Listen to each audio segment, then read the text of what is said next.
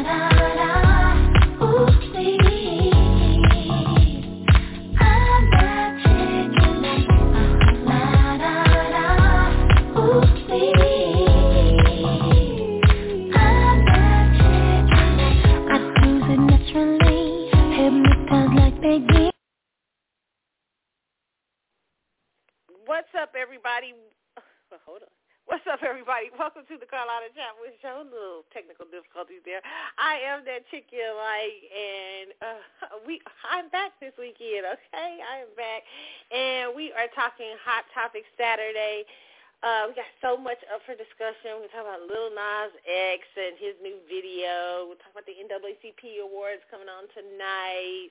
Uh, also, the Derrick Jaxsn scandal. Okay. Man, I've been seeing y'all talk all week. I've been seeing all kind of stuff. Man, a mess, okay? A full mess, all right? We'll do that. We'll talk about that and more. But meanwhile, you know, how was my how's my week been going? I hope you guys have been having a good week. But my week has definitely been great. It's been really, really good. If you guys didn't get a chance to hear my little weight loss journey, I'm still going on it. Let me tell you something. I'm definitely still going on it because and I'll, I'll share this with y'all a little bit more, but my uh I talked about my weight loss journey with my trainer. She uh had a little live this week uh on her on her uh, Instagram and we talked about uh my journey towards weight loss. And she also has it on her video on her Facebook and I think in her Instagram page. If you didn't get a chance to hear that, go check it out. It's on Instagram. I am Sarah Jane Fitness, I believe. So just look that up, and you guys can see it. I also have it on. Oh, I gotta post it on the Carlisle Chatwood Facebook page. I don't have it on there, so I'll post it on the Carlisle Chatwood Facebook page, so you guys can check it out and be encouraged. And trust me, listen. I tell people it is a journey I'm still going on. Sometimes I have some setbacks. You know, just this week, you know, I had to because I had taken down my workout like one day a week, and I put it right back because I could see the slack. I could see the slack. so you know, sometimes you have those, you have good moments and bad moments and everything. But I hope you guys are encouraged by it and you. um you enjoy the conversation that me and her, not just that me and her have, not just about weight weight loss, but life in general. She asked me this really good question about, and I kind of felt like I was all over the place, but I'm usually all over the place. If you guys have been listening to this show, that's me. I have a lot of sidebars, right? So, um, but she asked me this question that I love, like, what would I tell my younger self? And I was like, yes, I really love that question because, you know, one of the things, and I had to laugh about it, but one of the things uh, I said, and I saw some of you guys during the live to laugh about it, but I said I would say don't date him. I mean, you know, because I think in your younger years, I you pick out a lot of bad people, sometimes bad people that you shouldn't have wasted your time with and everything. And so, you know, I would definitely say that's one of the things I say. And I talked about, you know, about finding how financially I would have done done things way differently. You know, but the, you only know what you know, right? Um, I talked about uh, just you know being mentally healthy at a young age and stuff like that, and just it, it's a really interesting conversation. And how I said to myself, you know, I talked about my insecurity as a young adult. There's another level of insecurity that comes as an older person too, but it's far different than it is as your young self. And with my young self, I always say, I told her, you know, don't quit worrying about everything. It's not that deep. You know, that's the one thing I would tell myself. I mean, you know, because sometimes so many things, insecurities when you're young, keep you from moving forward in so many things. So uh, that's one of the things we got to talk about. And also, um, I mean, and you get your own set of insecurities when you're older, okay? It's just a different vibe, okay? So, yeah, if you guys did not get to hear that, please go and listen to it. It's a fun conversation. Make sure you, uh, like Sarah's, uh, let Sarah know in the comment section and stuff how you enjoyed the conversation or did it. but I'm sure you'll enjoy it, okay? All right, you guys. Whew. Listen, this week has been so, I mean, it's been so much stuff out there going on this week. I mean, just different different things in the news. It's kind of been a weird, kind of odd. You know, have you felt like COVID is like actually disappeared off the news channels? like they they're talking about COVID less and less every day. Except unless it's, they're trying to control you, and then they tell you, oh, you know, when they want you to get the vaccine, it's oh, it's a new variant coming. I'm like, well, what the vaccine gonna do about a new variant? I mean, it's really interesting about, you know, and then you see in people now, you know, a lot of people don't know this, and I, I'll tell you guys this. I don't know if I got the article up. Maybe later on in the show I'll pull the article up.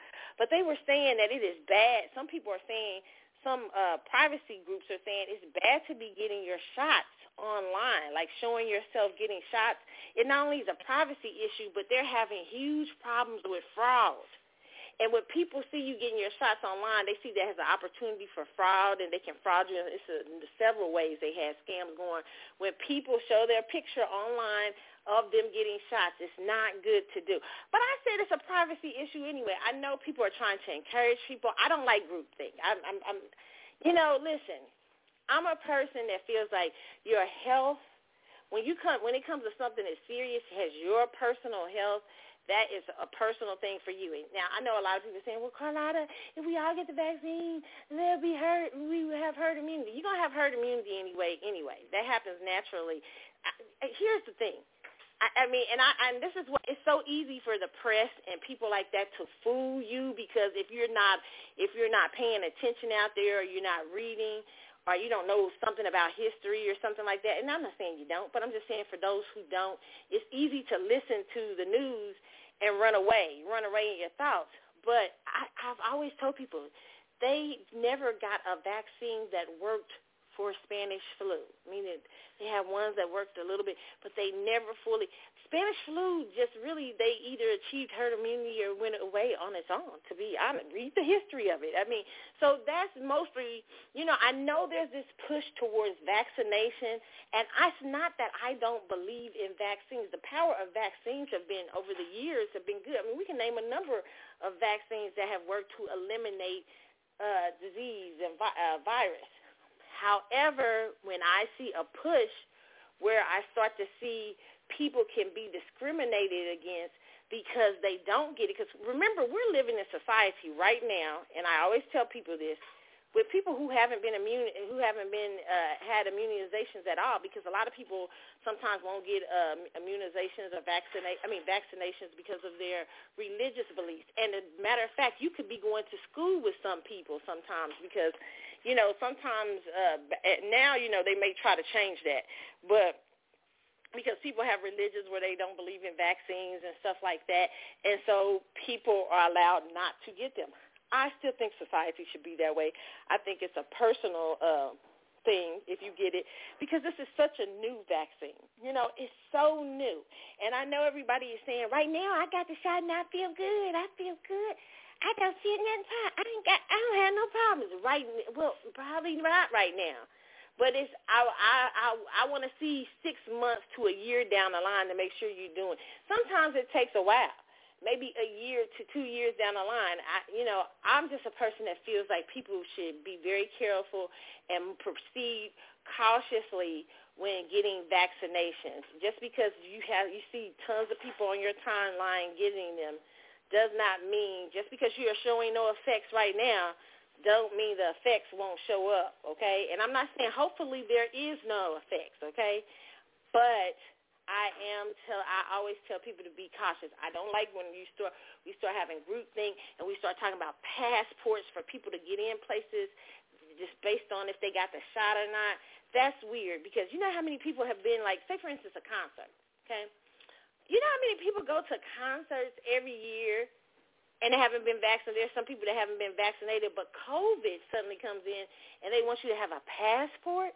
And there's other viruses in the world. What if a new virus comes and a new virus and a new virus, okay? And we're already seeing on the people saying on the horizon in the future there will be more viruses. So, um, you know, I'm really not sure if I like that kind of society. I disagree with that, and I don't like being pushed by people who say, well, if you don't get the vaccine, you're hurting the rest of us. No, not if you got it. You should be okay, unless it ain't working.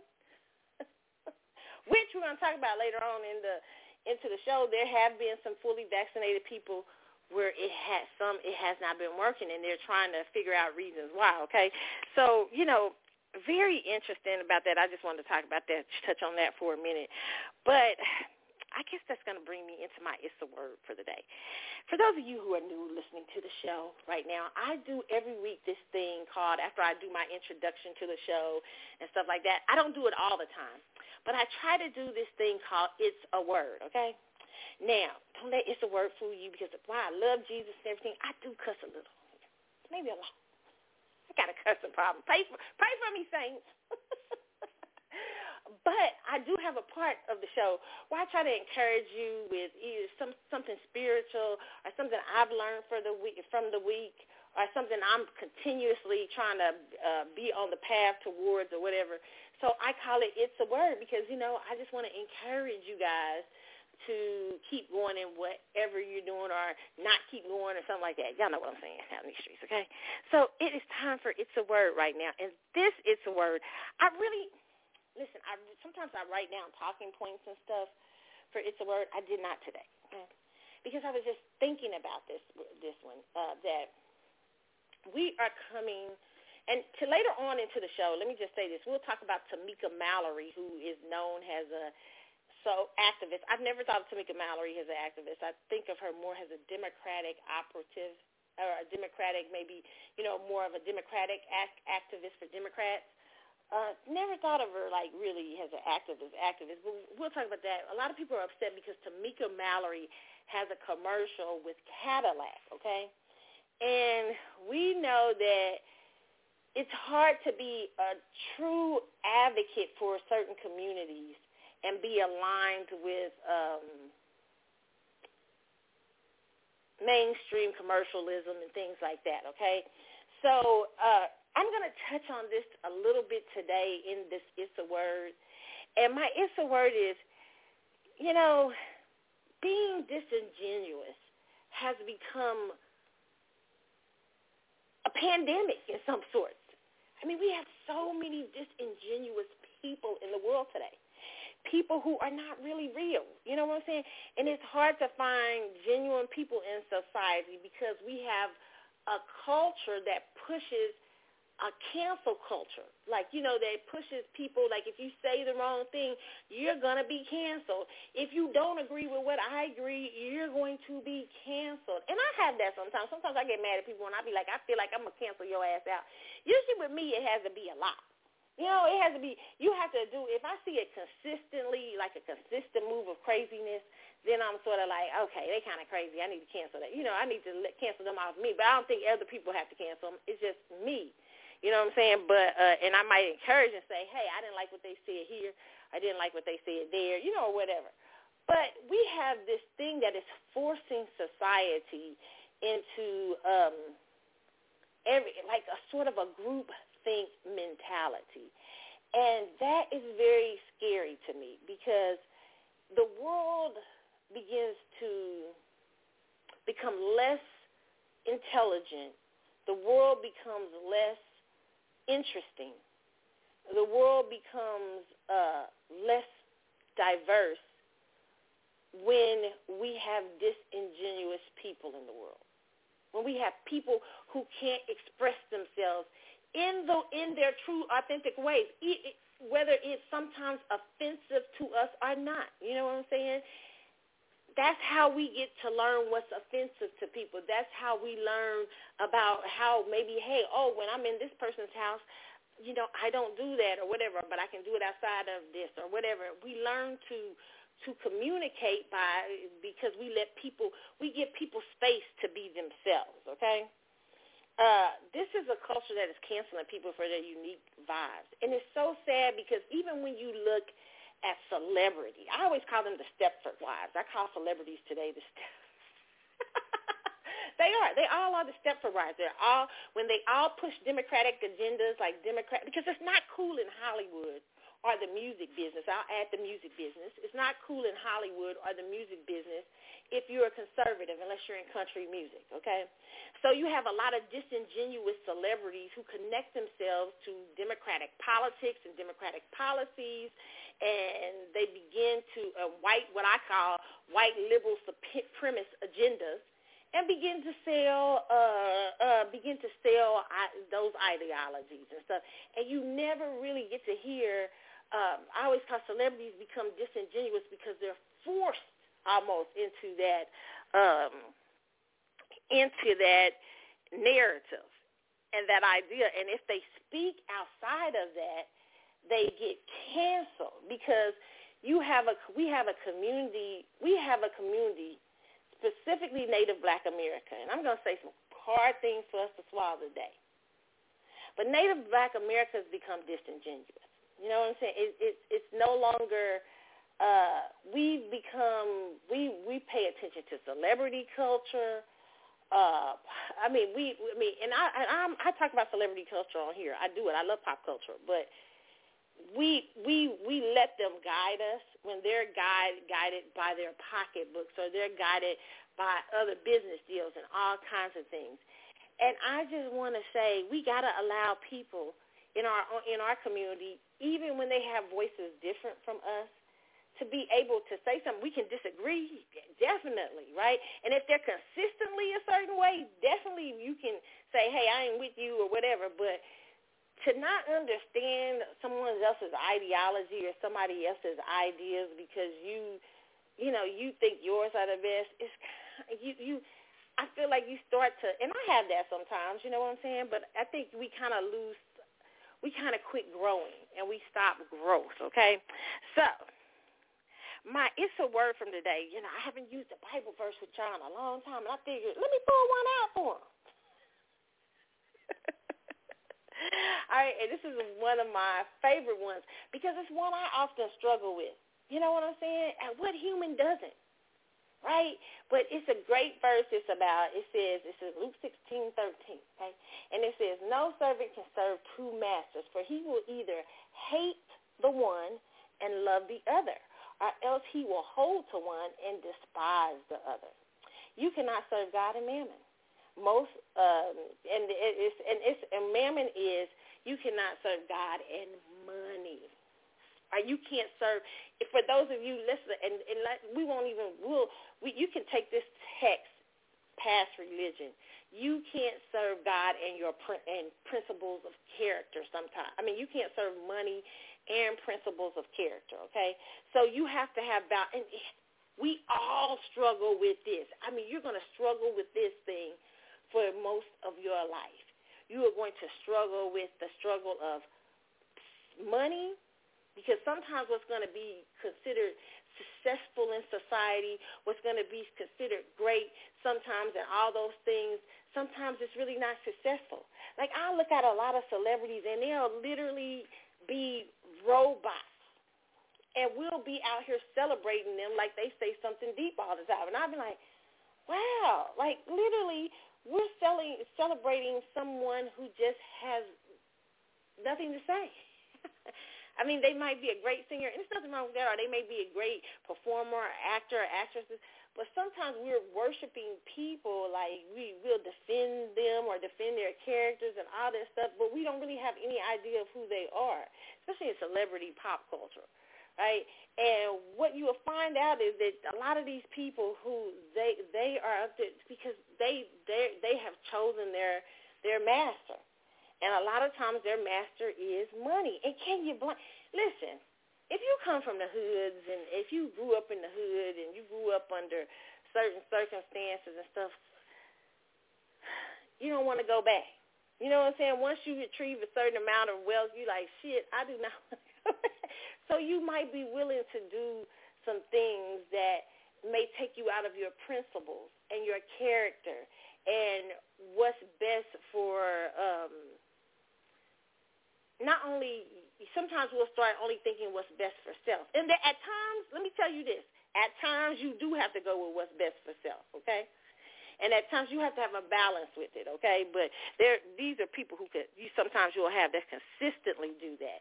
And what I want to say is us as a community, is especially Native Black people, but this is for any community, anybody who's listening to me right now, you know, you have to, uh, you're going to have to personally hold on to your values. Your, because uh, there's going to be more disingenuous voices coming. I mean, I, I we talk about Tamika Mallory and stuff like that. I remember I saw Tamika Mallory during the Women's March, and then suddenly she was switched over to the act, activist role for Black Lives Matter.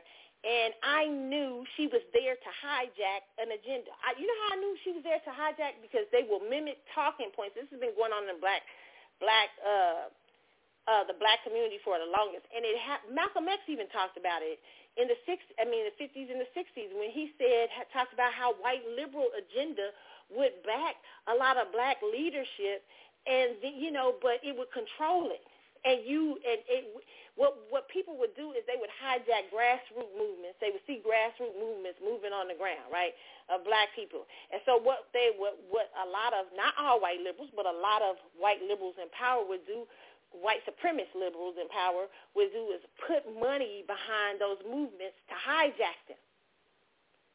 We don't want them to move on their own. This is a community that can't move on its own. So we'll hijack it because it doesn't benefit us for it to move on its own, even in the white conservative world. You know what I'm saying? White conservative supremacists. Because and why I say supremacists is because not all white conservatives are supremacists and not all white uh, liberals are supremacists. But you will have a lot of these movements that will hide. They will put people in place, black people, and they will pay them and put money behind their uh, efforts. And what happens is they control the movements. And that's why we never see any movement happening. For even they've done it even on the little lower levels of going in these communities and getting people who are voter registration drivers and stuff like that. You'll know liberal a lot of money will be put from liberal organizations under them to control the community at certain points, okay? And so the grassroots movements will get swallowed up.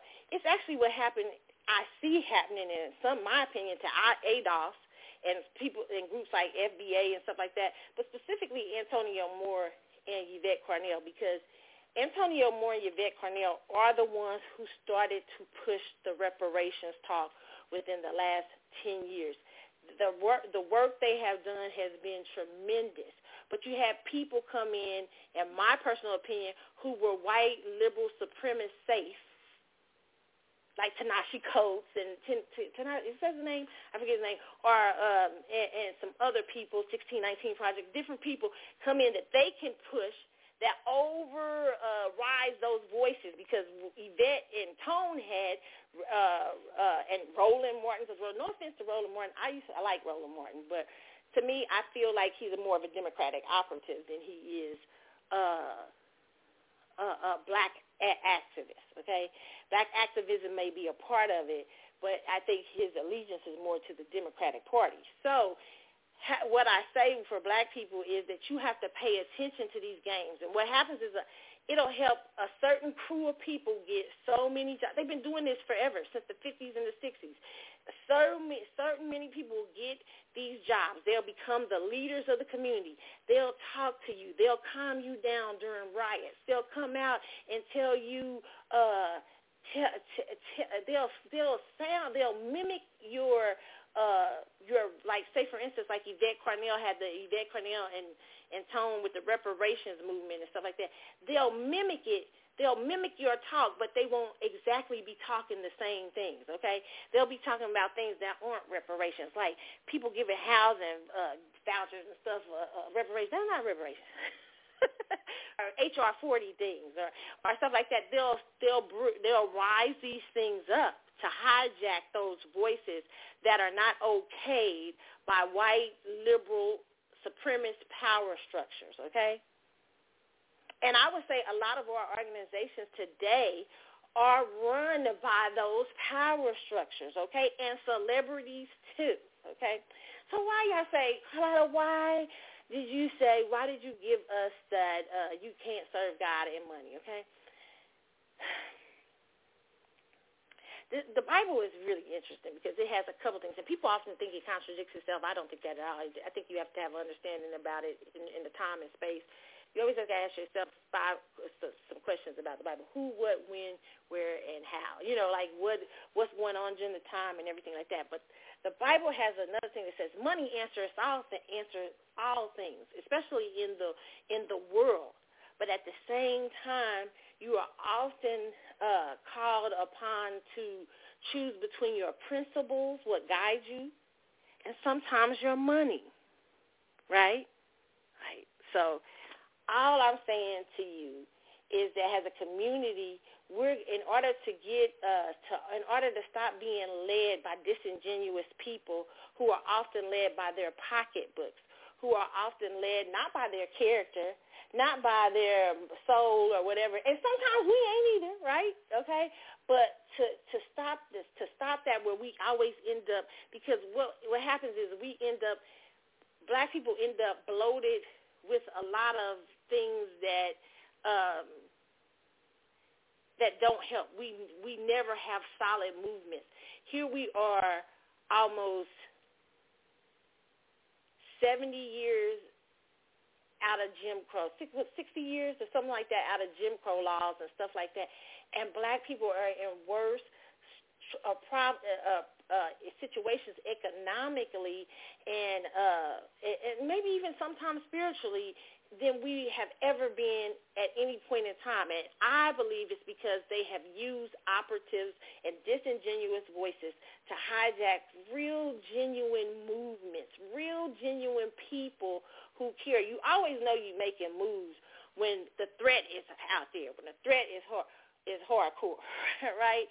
So even with the civil rights movement, the civil rights movement at some point, you know, it just stopped at a certain point, right? And we didn't we weren't allowed to push ourselves beyond like ownership where we start talking about ownership and start doing black politics because you can't like you know like Yvette them say about reparations is a big part of helping you go to the next level. But if the government doesn't do it we have to find other ways to do other agendas in other ways. So other voices are important in that way but I guess what I'm trying to tell y'all today is be very uh, aware of this in this time in this space of disingenuous voices because you're going to have them.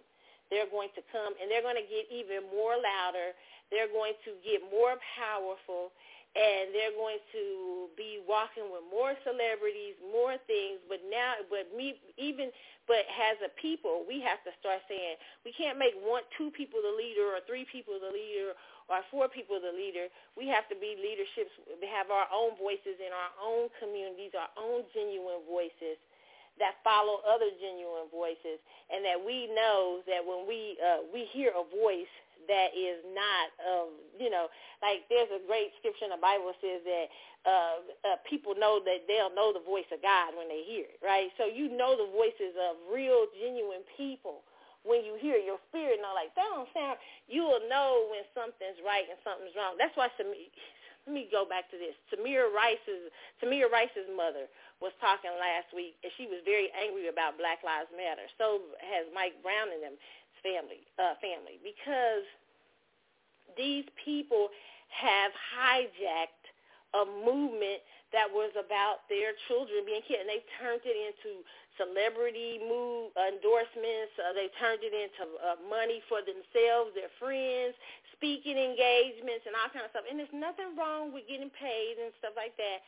But it's when you forget the people who are at the heart of a thing, and you start making deals with the devil, and you leave the group behind that is that needs the help. So this is so there's so many people who have been out here speaking about disingenuous voices. And so I guess I want to say to y'all is, you know, you're going to have to decide as a community, each one individually, who you going to serve.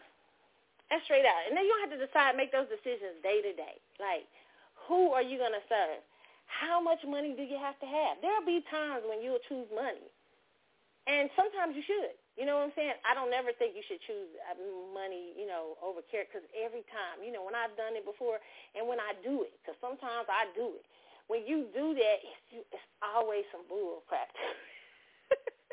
it's not just money. It's not. You have to look at everything, all the motives at the at the at the end of a thing. Look at every motive behind a thing. What is the motive behind a thing? What is the motive? Like if you have tonight someone come and offer you uh, let me think of something. You know, one of my favorite movies. What is it? Uh, one of my favorite movies is um, oh, I forget the name of it. Demi Moore is in it. Uh, uh, uh, I forget. It's an old movie in the I think in the nineties or the eighties, late eighties or nineties. Uh, Indecent Proposal. Oh my God, it's one of my favorite favorite movies. Okay, an indecent proposal. A man offers a woman a beautiful. He's a handsome, fine man, so whew, hot like he's he's sexy like a mother. Okay. right, and it's fine. He's it's a you know, and I think it's played by Robert Redford because Robert Redford in his time, his, his young time, was beautiful. He's a handsome guy, right? And so Robert Redford offer comes and offers Demi Moore from Woody Harrelson. You know, he offers her, her, him a million dollars to sleep with his wife, right? And they decide to take the deal, right? Because they're like, oh, it's only one night, you know? now, okay, me as a Scorpio, first of all, I see you, you, and, you know, and she questioned the deal, right? If I, but I see you sending me out to sleep with there are deeper problems they they had deeper problems going on than money and finances, but they chose the deal, and that deal literally kind of destroyed their relationship, right? That that deal because that deal thought that they were at the same motives of everything, and also the young lady was exposed to a different type of world that she had never been exposed to with this other man, right? and you you're gonna romanticize that world much more, right? So I love I love indecent proposal, even though I would have kept it. My theory is that I, I know at the end they end up sitting next to each other, but you don't know if they end up back together or not. But my deal, I'm gonna tell you the truth. I'm gonna be honest with y'all. If somebody would gave me away for an indecent proposal, uh, first of all.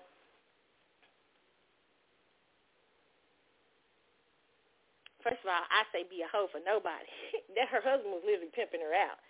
But secondly, I would have left his ass and then got the rich man's number and start dating his ass. right? That's what I would have did. He would have never saw me again for even for even coming up with that idea. Now I would have played along with him. I would say, yeah, uh-huh, yeah, uh-huh, uh-huh, uh-huh, yeah. And then I would have just been like, you know what? Don't give him that million dollars of the divorce papers on the way, uh, on the way in the mail, and let me give. What's your number? We'll call. We'll do a few days. trying to hold me out. You're not gonna hold me out. I, if I'm a hold, if I'm a hold, be a hold. I'm gonna hold myself out. That's how I see the movie. That's how it would be if I was in it. but what I say, what, but what this movie revealed, what I love about the movie is that the motives, there were so many layers and so much motive. This one thing, choosing money over character begin to un- over what they shouldn't have done begin to unravel everything. But it was already weak. It wasn't that the man came along and gave them a bad, bad proposal. It was, you know, they really weren't stable anyway. But I like this movie because of that, okay? And sometimes we can be offered indecent proposals in life, right? Uh, through our what you know, what are you willing to say sell your soul for? What is the price that you're willing to pay? You always got to ask yourself that about everything. You know, sometimes it takes me a long time to think about stuff. Seriously, seriously, everything. I know sometimes, and I can, I can be. I, I've talked about talk to uh, me and Sarah was talking, and I was saying to her, you know, you know, sometimes it's not that deep. You know, don't trip off it. You got to know what's deep and what's not. But when it's serious life decisions, sometimes you have to sit and really have a thought because you got to understand what's your trade, what's your price. Like whenever you when you whenever you getting ready to build something, whatever you know, what is the price that you're getting? What are you going to pay? How are you? What is it going to be to be with uh, be in this uh, to? What's the price I have to pay to lose weight? Okay, what is the price I have to pay uh, to uh, maybe make to create a better podcast, right, or to become bigger. What is everything has a price, okay? And the price can cost you things that you don't think it can end up costing you, right? And so sometimes the price is too high. Like to me, anything that costs you your voice. To be rich but to have no power is nothing to me. I mean, to have a lot of money, yeah, you got choices, but when somebody literally takes away your voice or your power or your moves, and that doesn't mean, listen, let me just say this. The world ain't free. We all have to have a, a, a we all have to temper what we say at times. I know that y'all be like, Carlotta, you temper what you say? Yes. I, I, I'm bold, but I mean, I don't, it's a lot of stuff I don't say that I really want to say. y'all like, oh my God. we all have to temper our voices at times. We all have to have wisdom to know when to speak and when not to speak on things, all that kind of things. Okay, so sometimes you're always beholden to someone. But when somebody is literally taking uh, your God-given voice and character, like if they're challenging your spirituality or they're challenging things that build you at the core and you allow them to take that voice, well, you're already the walking dead. That to me is too high of a price. And that's what I mean by following disingenuous voices, following people that are not genuine. You're going to have a lot of that nowadays. You're going to have a lot of people who are going to tell you, especially this this gen, uh, not this generation, but especially in this generation, you have a lot of people selling money over everything. But money ain't everything. I know a lot of people got a lot of money and they unhappy as fuck, especially in the celebrity world. I mean, we see it all the time. Celebrities be having all that money, but they be unhappy. I mean, they be in the worst shit you ever want to see. And y'all like, well, that's okay. They got money. Yeah, okay, a little bit. They can't fly their ass off away from each other, but you can't. Some problems are too are so big on those levels. Let me just say this if you got a bad marriage on a on, on a celebrity level, not only you know you can think it, we you, we think uh, oh, on a on small levels. Okay, let me just let's say this: if you got a bad marriage on a on a on a middle class level, you gotta think, damn, you know, oh man, I gotta give up some of my income. I'm about to divorce this fool. you know, so I gotta do this. I gotta do that. And we, you know, you got you thinking it's hard for you to go uh, to leave uh, a uh, hundred and some thousand, let alone if it's five hundred million on the table or two hundred million or a record contract or uh, this and that. I mean, everything gets exacerbated on those levels when you're talking about when you we're talking. I use celebrity, but let's think about big business, Amazon and stuff like that. Think of Jeff Bezos, what him and his wife had to think about before they decided to divorce. Because when they got married, they didn't have Amazon. They was just starting Amazon. So look at all those years of growth and what they had to, I mean, what literally shit. You know what I'm saying? So you, everything you always have to think of the levels. That the next levels always come with huge prices, and sometimes in those, they, you got people who maybe can fly off to the Caribbean and sit in the Caribbean while they got problems, but they problems be so fucking big that they need to sit in the Caribbean. I mean, it'd be some shit you ain't never heard of, you know? So what I'm saying to y'all is that, you know, uh, sometimes how what am I saying? I'm saying that you guys you you don't know it may be a nice big old house. It may be a lot of money, but it may be very troubled. It may have no voice. It may be a high paid hoe. Yes, you can be a high paid hoe and be the biggest star on the planet. Ask I would t- I would tell you to ask Michael Jackson and Prince, but they both gone.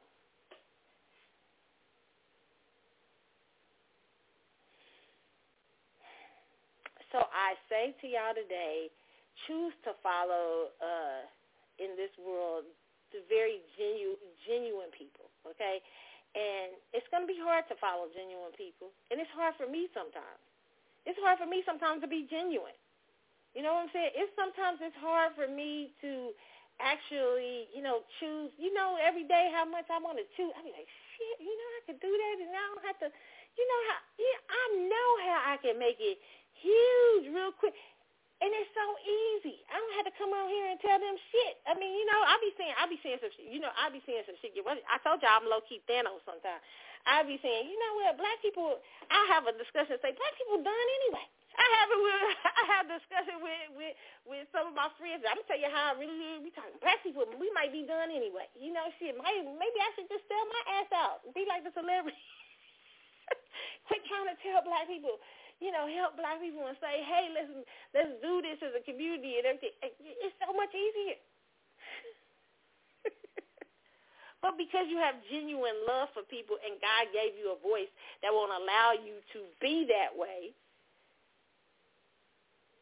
you, ha- you know, you have to roll with uh you have to roll with the punches sometimes. You know, when I heard one time Bishop Jakes said something, I heard a, a sermon one time.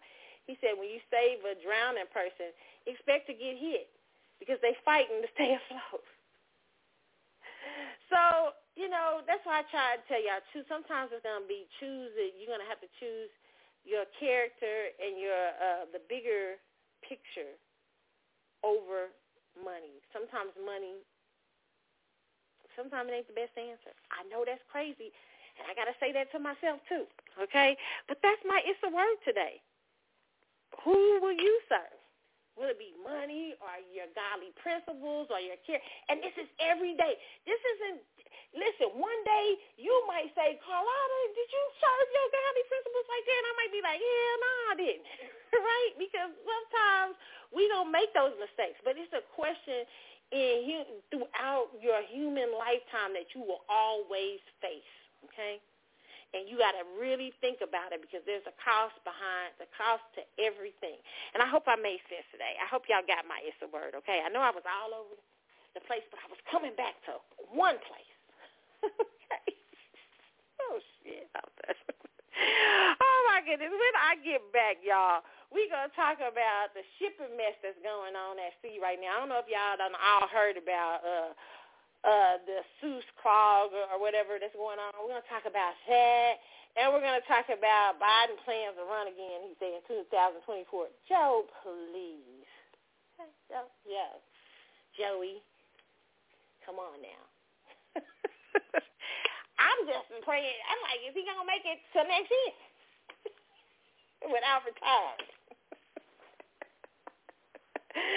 oh, my God. And Sharon Osbourne out at the Talk. Okay, I don't like this, and I'm gonna tell y'all why. Oh my goodness! Oh, you just you don't like Sharon out the talk. No, I don't go with the crowd. Okay, and I'm gonna explain why.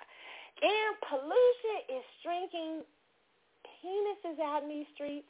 Y'all think it's a pandemic now? This is a real ass pandemic. We're going to talk about that and a whole lot more on the CC show when I get back. But meanwhile, let's listen to some music. I don't even shit. I don't even know what I was gonna have play for y'all because I really didn't have my new music up. But I'm gonna play. We're gonna start off with Ne-Yo Champagne Life. It's the Carlotta Chatwood Show. I'm Carlotta, and I'll be back in a moment, y'all. Yes. It was a beautiful day.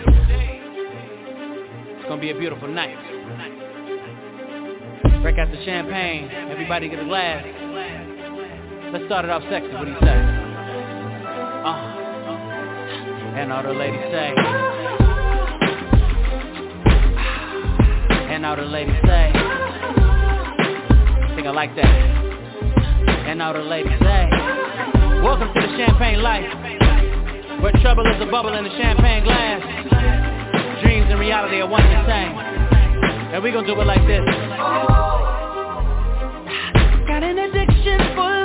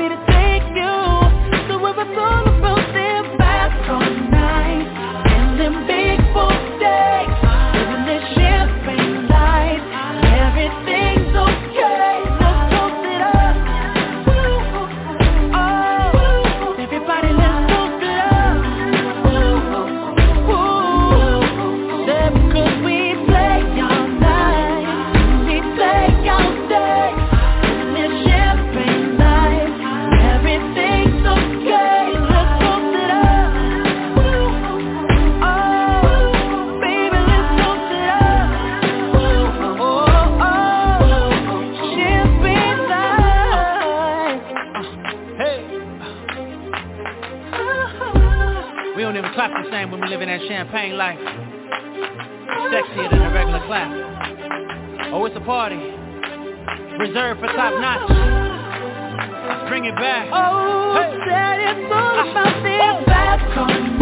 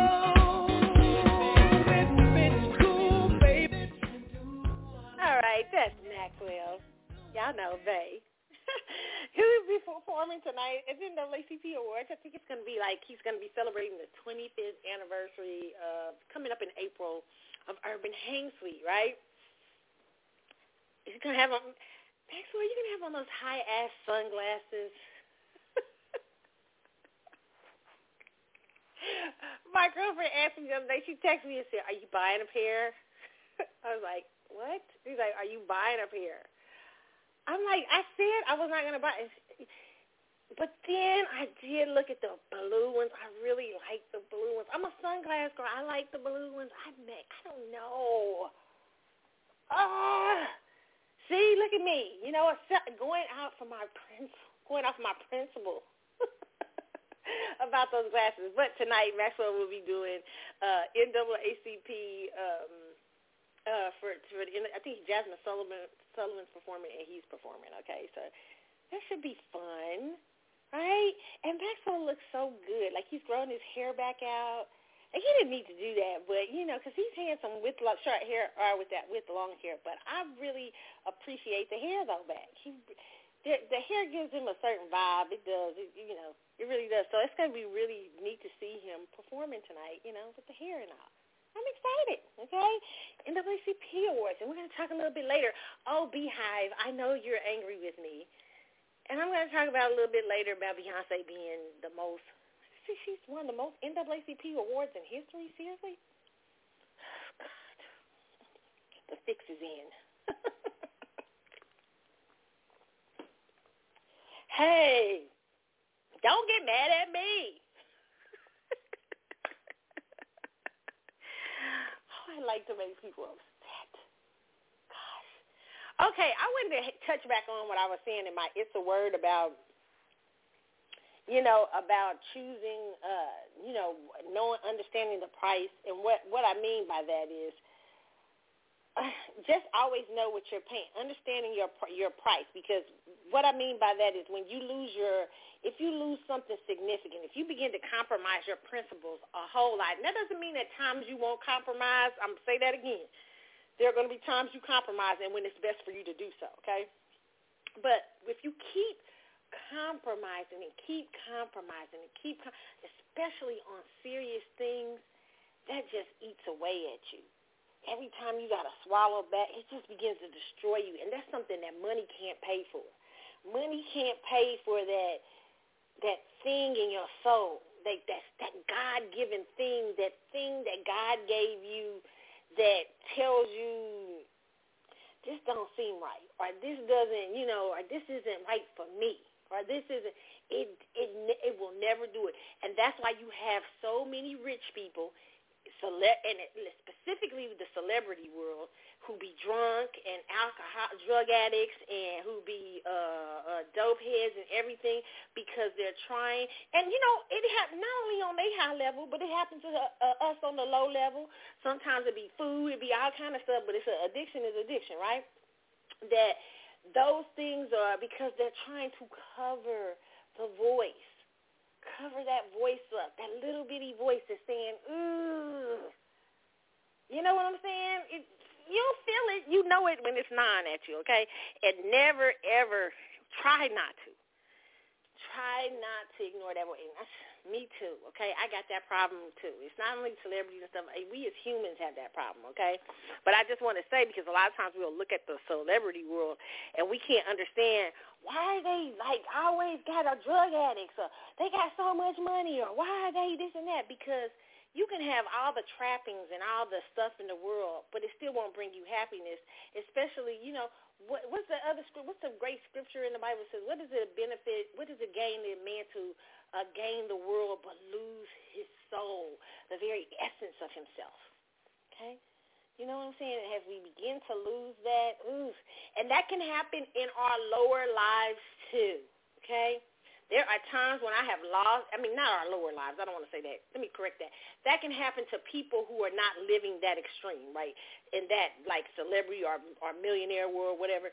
It can happen to people on regular, ordinary ways of life that you can lose your soul. You can lose your soul by going to a job you hate every damn day. You know how many times I've lost my soul going to you can lose your soul in relationships, and you got to fight to gain it back. You can lose your soul in a number of ways and things, okay? So choose you, okay? That's what I say, okay? Choose uh, choose uh, the God in you, basically, all right? Uh, Biden says he's going to run. I'm not laughing. Biden, I plan to run for reelection in 2024. Joe, you can Joe can hardly string the string the sentences together. I mean,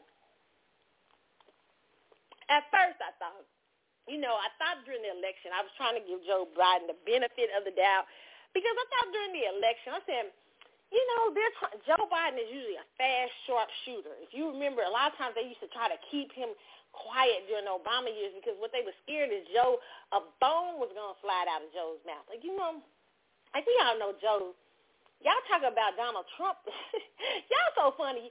Donald Trump, y'all call racist, but not Joe Biden when he sp- spoke at one of the Klan leaders' funeral and called him one of his good friends and really literally praised. Black people so deaf. Black people so deaf something there. Y'all like a quiet racist. Some of y'all are want one to see y'all. Y'all want somebody to just pretending with y'all, right? Oh Lord, have mercy, it's hilarious. But Joe Biden is often, you know, they've often tried to calm him down in the things that he said and he's done and everything like that. And he, you know, he's one of, he's always been a sharpshooter. So I thought during the election that's what they were trying to do, and that's why he may have been stumbling and everything. I was like, they're really trying to temper Joe down so he can win this election because they know the more Joe talks, the more Joe becomes Joe, and people will see that, damn, he worse than Trump. You facts. Okay, if you heard some of Joe's shit over the years, okay, but people, it's this is the sad part to people. Okay, I love a straight up uh, racist, and I've always often said this on here because they tell you the plan. You know, I know where the fuck you going. Okay, uh, Joe Biden, not so much. He's very quiet, low key. You think he's on your side. Ugh, it's the ones that you think is on your side. That'd be the biggest ass betrayal. You turn around and then they get that knife, and then they just start stabbing your ass up. Like that's the worst. that's coward shit. I don't like it. I can respect um, someone who's in your face and telling you the truth, telling you what they think the truth. You know, it's disingenuous to uh, fool me with bullshit, right? so here is uh, this article from uh, Yahoo.com. It says President Biden on Thursday said he plans to seek reelection in 2024. Was that really a news conference, by the way? I mean, I heard he was giving, like he knew who he was going to ask questions to. I mean, who was going to ask questions, I mean, of him. He kind of knew the question. I'm worried. I'm really worried. I'm worried. but it says, my plan is to run for reelection, Biden told reporters during his first formal press conference as president. That's my expectation. Biden said he will fully expect Vice President Kamala Harris to be his running mate, okay? Now, Kamala Kamala always sounds to me like she's drunk and a dingbat, but I think her drunk voice, that's just her voice. but uh uh you know, I thought, you know, I'm not particular I said I'm not particular on Stacey Abrams, but I thought Stacey Abrams would have been a much better choice, okay? Um or even Susan Rice. I don't know why he, they picked that. Just makes me think that the Biden administration is purely ran by, purely ran by the by uh, uh, powers that be. But Joe, my fellow Scorpion Joe, he's a cusper kind of staggy. Um, speaking of that sidebar, I gotta shout out because I'm in I'm in the real astrology group in, on uh, uh, Rabina, Rabina, and uh, Apollonia and them have this group. If you guys, it's real astrology on Facebook. But Rabina, Rabina and Apollonia, you know Apollonia, who was on here, the astrology, uh, uh, the astrology lady who came on here and talked. One of my favorite people. I love Apollonia. I want her to write a book about dating, okay? Because she says some wild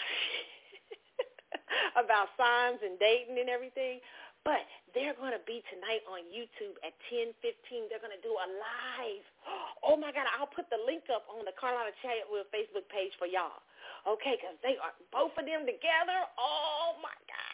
I've been listening to Rabina's lives the last couple. She's had a couple of live streams. Oh my God, they've been so good. Like she's been talking about demonic, uh, demonic entities and stuff like that. She's been talking about some of the events, latest events going on and stuff in astrology and stuff like that. But her and Rabina are gonna do one live tonight.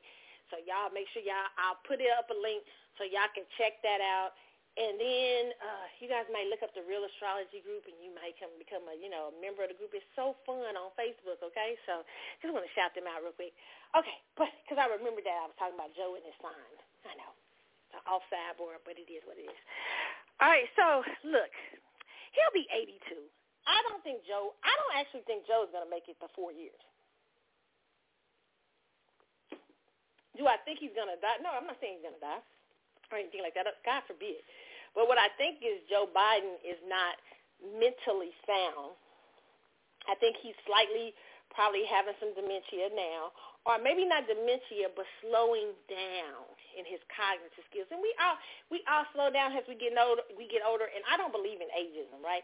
Because 70 there are some 80 year olds who are like 60 year olds and there's some 60 year olds who are like 80 year olds okay it's just to me age is a number but it depends i mean now hold on age is a number to a certain point, right?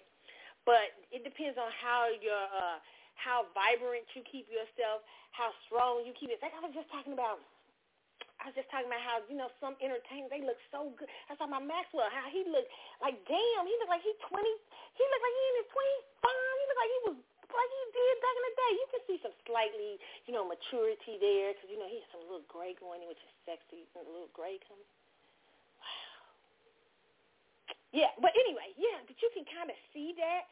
But he, keep, but they keep themselves. He keeps himself vibrant because he's an entertainer, so he keeps himself in shape and all that stuff like that, and that's good. So the same thing I think for the presidency, you have to be like Donald Trump was vibrant. I know y'all miss his ass. I do. I be like every day. I be like, damn. Every time I see Joe, I be like, where is Donald? I miss Donald.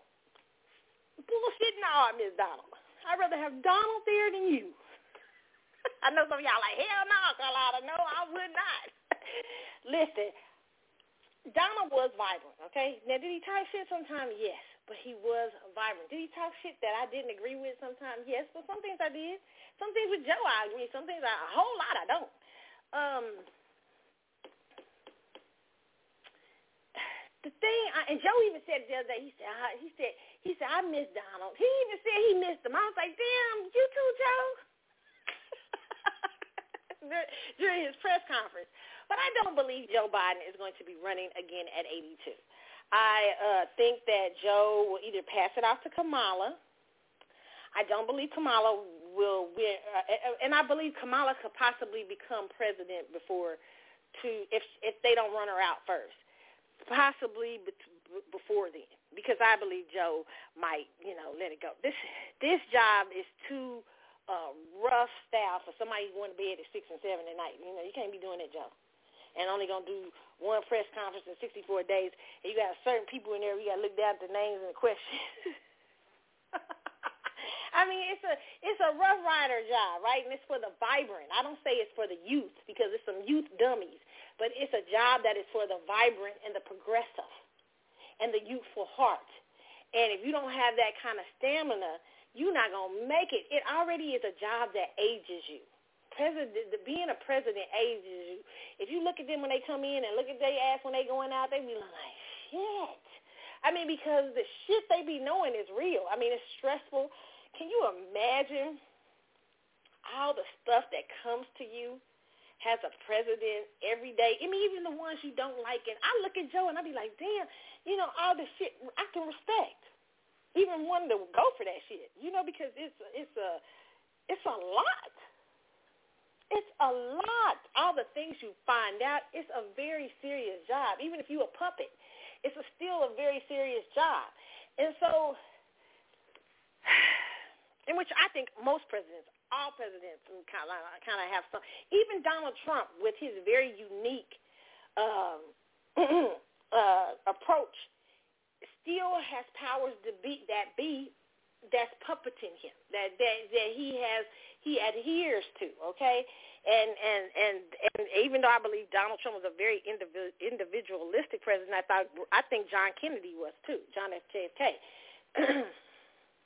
I believe Donald Trump was very close to JFK in terms of not politics, but in terms of uh, having a, a very individual-like style of presidency and stuff, and that's partly why I think JFK was killed, really, in some ways, because it wasn't it wasn't that he's gonna pass it. It was black people ain't, it wasn't that uh, it, cause he was.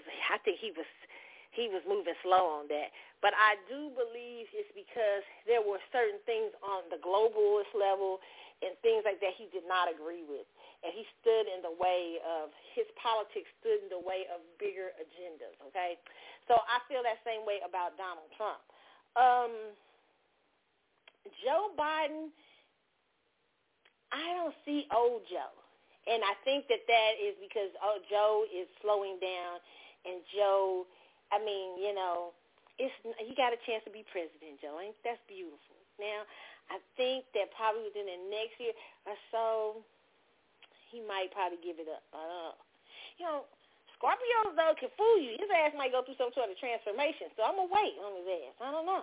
We'll see. Okay, we'll see concerning that. But he said he plans to run the, on reelection, and who knows?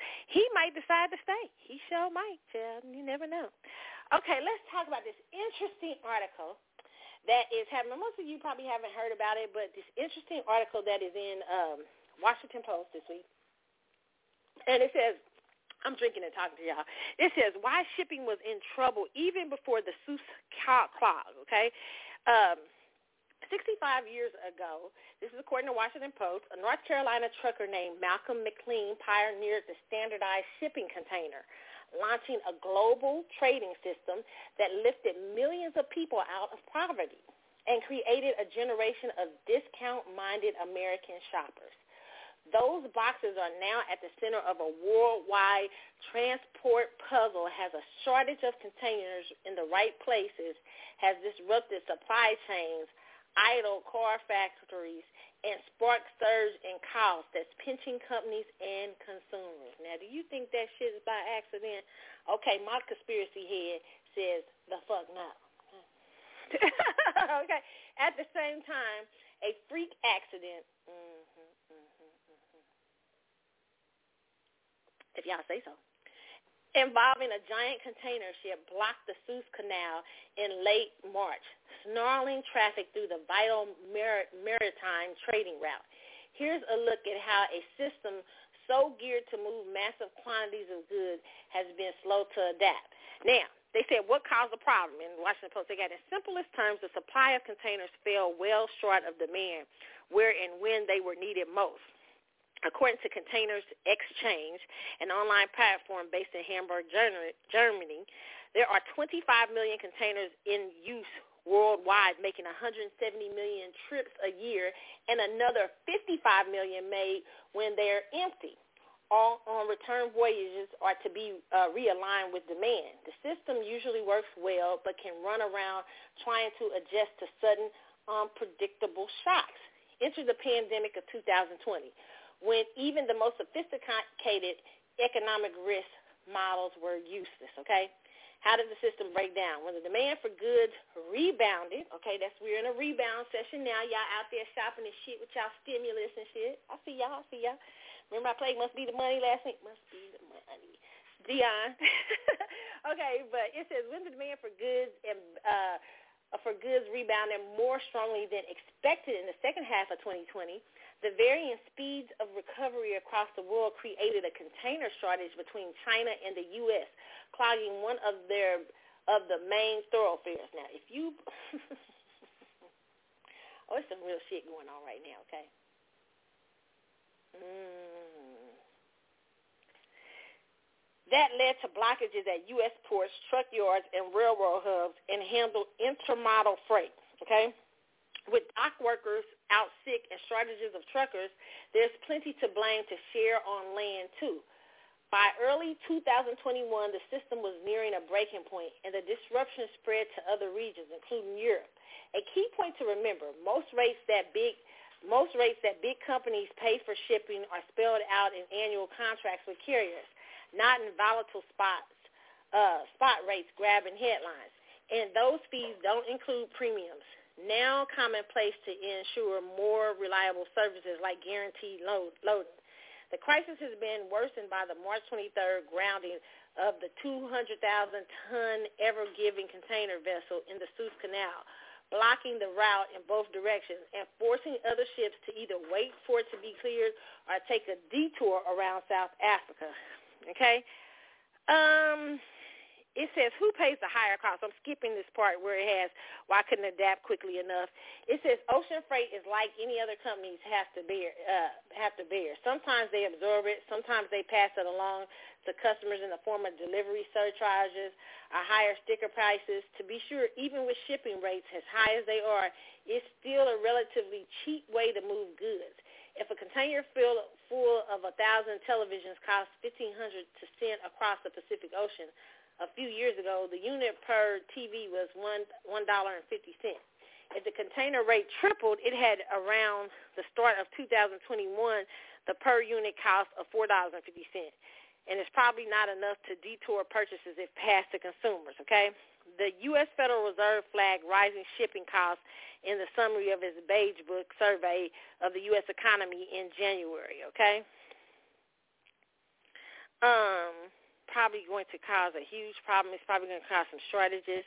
It's probably going to cause uh, more. Uh, and you guys can please read this article, the full article on the WashingtonPost.com. It's more, much more to the article. But you can best believe that this thing is going to cost in ways that you cannot know. In the United States, they're already talking about inflation, okay, uh, showing up in certain ways. So now this a little thing like the ships, this this clog, this little thing, this little thing that's happening right now, can literally determine a number of things. It can literally destroy businesses actually too right now. So you know, and even some people talking about there could be toilet paper shortages again, all types of things because there's goods and services out there that can't get to its destination. So think about how that can change the world that we live in now if it takes another month or two. Some businesses are going to be suffering because they don't have enough on the shelf.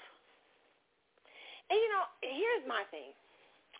I always come back. Y'all know if y'all listen to this show all the time, y'all know one of my favorite stories to tell is about the Bilderberg group and the man who, when they went to go interview him at the Bilderberg group, he says he the guy says to him, "You run the world, you guys run the world." He says, "No, no man can run the world. We're great opportunists." Oh, this is an opportunity of the for the wealthy of the world, and trust me, that one percent is going to take total advantage of this shit in some sort of way. The checkers, the chess moves, brother, are being played around us.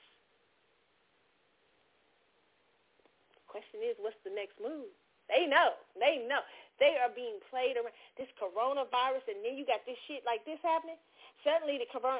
See, and then you got Joe Biden with all kind of people on the fucking border. Right? Listen, I'm gonna tell y'all something. Letting a bunch of people in at the border and stuff, you gonna turn the situation. America can't already. It tripped me out when I was listening. This is sad, sad boy. But it tripped me out when I heard them housing people in hotels when there is a whole, a whole, a whole community in LA and cities around the country of homeless people. They call them homeless rolls. And y'all got nerves enough to be paying non-citizens hotel, but you can't even take care of your fucking citizens. You're going to turn this into third world shit.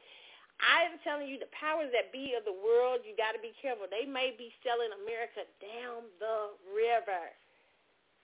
And Joe Biden's like, yeah, I don't know, it's not really a crisis. Now, now it's a crisis. Uh, well, I'm going to send Kamala down there. Listen, mm-mm. And black people, let me just tell you, you at the bottom of the totem pole. Facts. Black native black, native black America. Not, I'm not talking to all black America. I'm talking to native black America. You are at the bottom of the totem pole uh, other black Americans, immigrant blacks, probably a couple of tiers up, but native black American, you at the bottom of the totem. Why? Because you politically seem like you don't understand what's happening. And secondly, because if this group is allowed to move, if if it is more than 11 million legal country, this literally steals your political power. And celebrities can talk all the shit they want about vote, vote, vote, vote, vote, vote. They don't know why they're telling you to vote. But they can talk all the shit they want about telling you what to vote for, but not clearly understand it. What you've done is you voted for these people to come in and take your power structure. You can best believe those are new voters for the Democratic Party. They are tired, black people. Matter of fact, they don't want to pretend. They're tired of pretending to kiss your ass. That's what the Democrats are. Joe and them are tired of pretending to kiss your ass. I said it right. Tired of pretending to kiss your ass. You are almost done for. And you be the main ones in the streets marching, for all kinds of people. You the main ones they ask. They be saying, black people need to help us. Black people need to help us. And you run out and be caping. And you end up always at the bottom because you're not thinking straight. Democrats have literally sold you down the river. You have not been the talking points these last few months. And when you have been the talking points, it's because they need you to get in another buffer classes, fight. Another race they're using as a buffer class, fight. Fights that you don't belong in. Fights that are clearly up to white supremacy to correct their people and to correct white supremacy. In the, it's up for white people to correct white supremacy and correct the shit that goes on and other races who have supremacist ideas. But it's not up for black people to be getting involved in other people's shit with other people. We only we we deal with black. That's the problem. We've been caping for everybody, but nobody capes for you. And in the end, you're depleted of all your energy to the point that you can't see politically that you are being sold out. None of it's for you. Nobody's talking about you. Black men have been killed a lot. They don't even want to make no executive orders for your ass, but they can make an executive orders for Asians. No offense, and, and, nobody wants nobody to get hurt. But black people got to literally have riots and marching a fucking street when somebody is literally leaning on their neck. It shouldn't be. Man sitting in his car. It gets pulled over by a cop. Shot for no damn reason. Black people had to go marching through. They had to literally raise all kind of fucking noise. Yet you think a party's for you who is not even mentioning you only when they need you to come through for another group. Oh, we need black political power. We need y'all to vote in Georgia so you can keep our power so we can sell you down the river. Because we tired of pretending we like you bitches. That's what it is, black people. But you're going to find out later on. It's going to be sad. I, I, I don't want it to be that way, but as I hear Jason Black say all the time, it's good. Maybe you need this betrayal. It's already happened, actually. I just don't think most black people see it.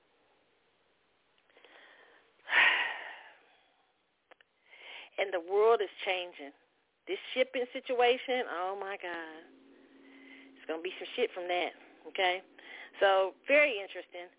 Um, Sharon Osbourne exits to talk after allegations of misconduct and racist remark. Show returns April 12th. I mean, do y'all really care about the talk?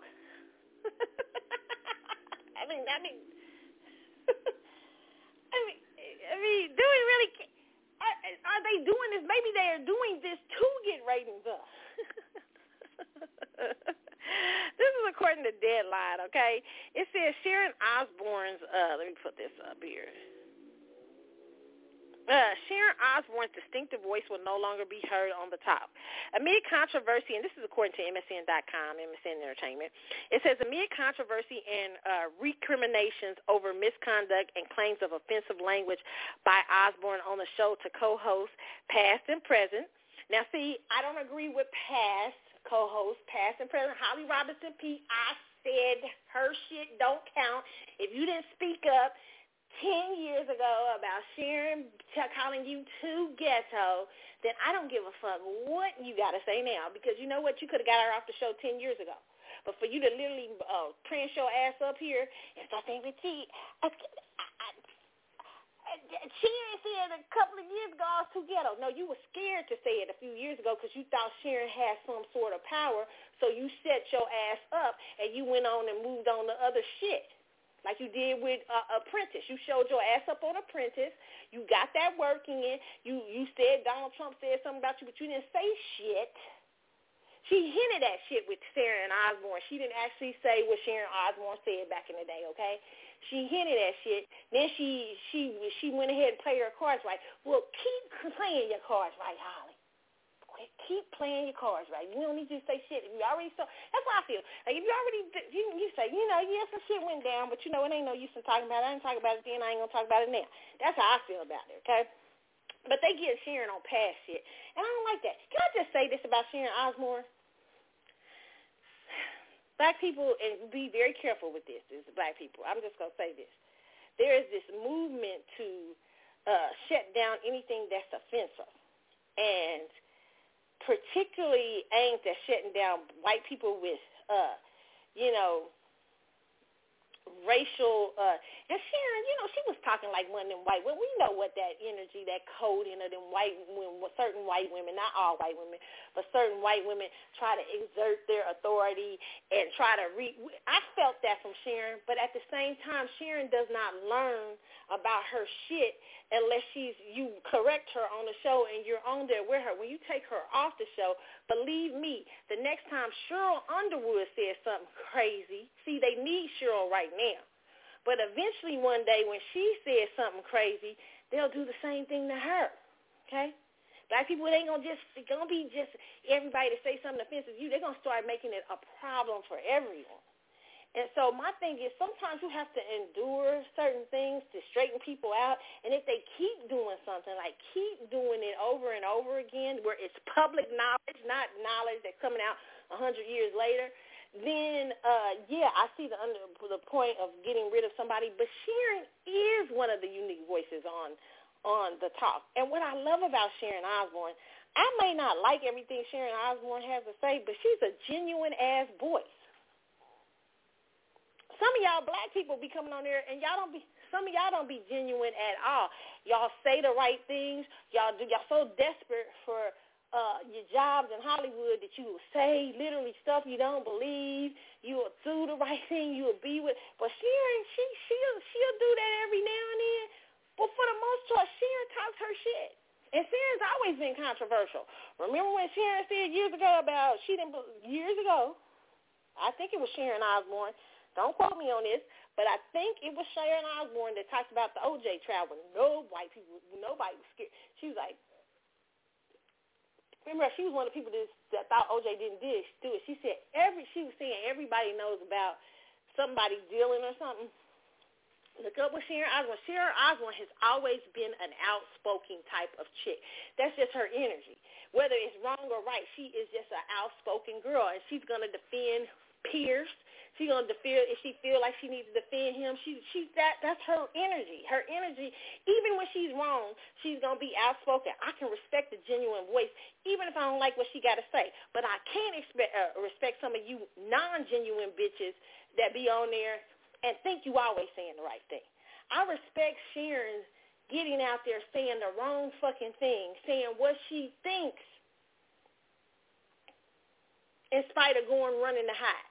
A lot of y'all in Hollywood will secretly, I'm to tell, that's why I say for uh, homosexuality too in Hollywood, I always say it's wrong for them to uh, to make people fear saying something about them because you can't correct people that way about discrimination or things against you if you always scare people from saying the wrong thing. If people are scared to say something, people will just hide their prejudice. It's a whole lot of people that still think certain things about being gay and stuff like that. They just ain't saying shit to y'all. Like it's a whole lot of people don't like that little boy, uh, Dwyane Wade's little boy at 12 and 13 running around here in a fucking dress. It's a whole lot of people don't say they're scared to say that shit in Hollywood. And they'll be like, hey, yes, Gabrielle, tell yes, little little what's his name? I forget the little boy's name, but they'll be like, yes, do it, and then secretly be like, that's a damn shame. See, but that's where the problem comes in, the secrets. And you can't talk to people and you can't begin to educate people. You can't begin to have a, a genuine conversation with people and maybe get them to think differently. You know, sometimes people won't think differently. But you can't do that if you don't allow people to think on it. It's a whole lot of people that be kissing Gabrielle Union's ass, but yet still talk about her ass behind her back. About that child. That's a damn shame they got that little boy out there. Hey, get girl, you know what? You tell him to keep going because they want jobs and shit. But I like a genuine bitch like Sharon. Sharon's like, bitch, I ain't gonna, I'm not gonna catch her. And I will walk away from this shit before y'all take my voice. Now, she apologized, but that was it. When y'all started getting on her, she walked away. But that's Sharon, that has always been Sharon Osbourne's energy. And whether she is, hey, she can be, there is some racist things, I've, you know, little things, but that's a lot. Well, some, I've had to correct friends of mine who's white because sometimes white, being white in America or being white in the world there is an influence, uh, there's an unknown. And I had a white friend say this to me one time. And it's not white guilt because a lot of conservatives on Fox like to say, oh, they're making white people feel guilty and all this. No, it, there is a thing that when you have been, um, when you have, when your culture has practiced supremacy all around the world, and it's not all white people, but a lot of you've been made to have uh, advantages that other groups haven't, it's, it seems normal to you. It is normalized. And so racism is normalized and supremacy is normalized. And you don't understand that it's actually being supremacist. You're like, how the white friend said to me, I don't I didn't actually understand privilege. And that could be even in caste and class systems too. If you have and not just color and race, but even in systems like India and caste systems and stuff like that, where there's been people, you can develop certain prejudice and certain things, and you not know you have them. So there are women like Sharon sometimes that don't know they have certain uh, racial uh, venom or certain things because they think because the world has taught them that everything surrounds around them, right? And so they sometimes they they, they normalize supremacy and they don't understand that it is supremacy. And sometimes it takes people to have conversations with each other and say, this is why I feel it's supremacy. And she say, well, I don't feel it's that. But at least you have the conversation. But if you get her, you get her run off of there scared and everything, like she can't say nothing or she can't speak her mind. That's crazy to me because I want to be able to speak my mind. Shit. So I just think that's very sad. I think Sharon shouldn't have left. I think she should get. She, she I know she lawyered, lawyered up, but to be honest, Sharon is the most exciting thing on there. so it is what it is. Okay. Uh, it says, uh, having completed a probe into the heated March 10th discussion about race on the Talk, which triggered the controversy, CBS just put out a statement saying that Osbourne made the decision to depart the show. The network also said the talk, which was put on hiatus on March 12th in the immediate aftermath of Osbourne's own-air outburst, will be back on April the 10th. And it says the events of March 10th broadcast were upsetting to everyone involved, including the audience watching at home. As part of our review, we concluded that Sharon's behavior toward her co-host during the March 10th episode did not allow with our values for a respectful workplace. We also did not find any evidence that CBS executives orchestrated the discussion or blindsided any other host. That's I don't believe that shit whatsoever. Listen, here's the thing. They knew Sharon was going to react a certain way so they can prove a point about racism, okay? And it's easy to do that, but my problem is that you don't get anywhere by blindsiding somebody and you don't get anywhere about without a fresh conversation. What they're getting rid of Sharon for is because Sharon is outspoken, not because she's some sort of racist. They don't care. They give a shit about that. They get they getting rid of people who don't go with their agendas okay? And that's whether you white, black, pink, purple, yellow. Now, black people right now, you protect it for a moment because race is the thing that white liberal supremacy is hiding behind, okay? So, uh, uh, you know, I don't think Sharon should have been fired. I don't think, I think that they should have had more discussion, allowed her to speak her piece allowed Sharon and them, uh, I mean Sheryl and all them to speak their piece like young, uh, like women. And if they walked away disagreeing with each other, so be it. That's it. That's how life goes. That's real life shit. Okay. I mean, you can't always make somebody uh, believe like you lead, believe and talk like you talk. It's crazy. We kind of losing it out here. I mean, we getting too politically correct, okay? In my opinion, too much, okay? All right.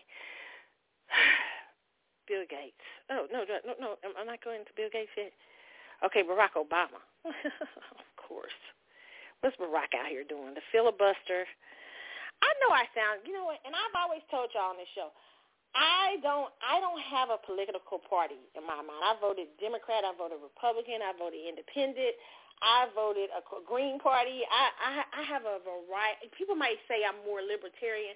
I have a variety. I don't like to cast say I'm anything because some there are some things I'm very conservative about, some things I'm very liberal about. Okay, so, but I am conservative in in a lot of ways. So if you sound, if you hear certain things that you deem as conservative, I mean, I don't deem it as conservative. I, I you to me when you tell people your political party, you just tell people where you stopped at, where you stop thinking at. You know, I actually think there shouldn't be political parties because I think uh, political parties promote a groupthink.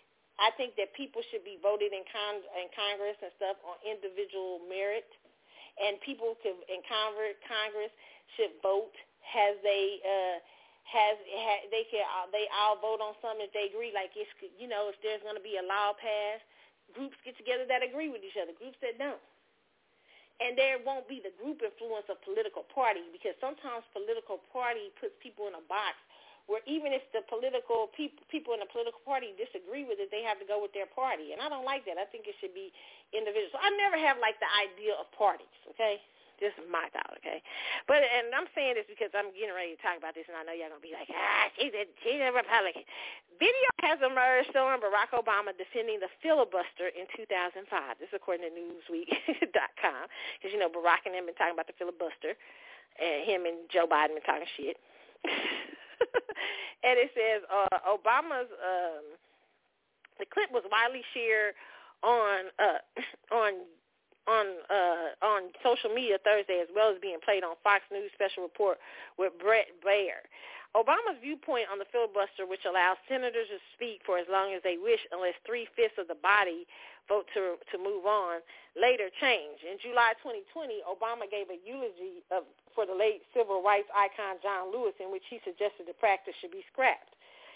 And if all this takes eliminating the filibuster, another Jim Crow relic, in order to secure the God-given rights of every American, then that's what he should do. We should do, he said. Okay, now let's hear him defending uh, the filibuster, which he now is against. Okay, let me see if I can pull this up.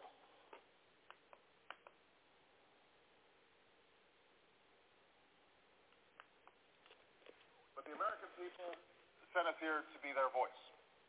They understand that those voices can at times become loud and argumentative, but they also... Hold on, I think I lost the audio. Try to get y'all the audio back up. Hold on. Here. Hope that we can disagree without being disagreeable. And at the end of the day, they expect both parties to work together to get the people's business done. What they don't expect is for one party, be it Republican or Democrat, to change the rules in the middle of the game so that they can make all the decisions while the other party is told to sit down and keep quiet. The American people want less partisanship in this town, but everyone in this chamber knows that if the majority chooses to end the filibuster, if they choose to change the rules and put an end to democratic debate, then the fighting and the bitterness and the gridlock will only get worse. Now, I understand that Republicans are getting a lot of pressure to do this from factions outside the chamber. But we need to rise above the ends justify the means mentality because we're here to answer to the people, all of the people, not just the ones that are wearing our particular party label. But the American Interesting. Interesting. And it and all and if if all this takes eliminating the okay, let me uh let me let me get right here to where it says it says it says it says it is not only Obama who is flip flopped over the filibuster filibuster. Biden himself argued in 2005 that Indian ending it would be a mistake during what he called one of the most important speeches for his historical purposes that I will be will have given in 32 years since he had been in the Senate. Now, okay, I bet the Democrats were not in control. it's not only a bad idea, it upsets the constitutional design and it services it services the country, Biden said. Um, it no longer would the Senate be that different kind of legislative body that the founders intended. No longer would Senates be saucier to cool the passions of the immediate majority. He added, without the filibuster, more than 40 senators would lack the means by which to encourage compromise in the process of appointing judges. Without the filibuster, the majority would transform the transform this body into nothing more than a rubber stamp for judicial nomination. During Biden's first official White House news conference, the president stopped short of suggesting that the filibuster, which requires 60 votes to pass legislation in the Senate, should be eliminated uh, should be eliminated but modified as it's being abused in a gigantic way it used to be you had to stand there and talk and talk and talk until you collapsed. And guess what? People got tired of talking and collapsing, he said. So I strongly support the mo- moving in the direction in addition to having an open mind about dealing with certain things that are just elemental in, uh, in, uh, to the function of our democracy, like the right to vote. No, I disagree. Just because when it's not going your fucking way, you cannot come in and suddenly want it to go. When it's you're going your way, when when it's going your way. Let's, maybe that's a good idea to get rid of filibuster. But when it's not going your way, and, Demo- and Republicans do the same shit too. Ch- Republicans, the chickens are just coming home to roost. You them, this is the y'all been bullying these Democrats. You know the Democrats is punks. You've been bullying them and bullying them.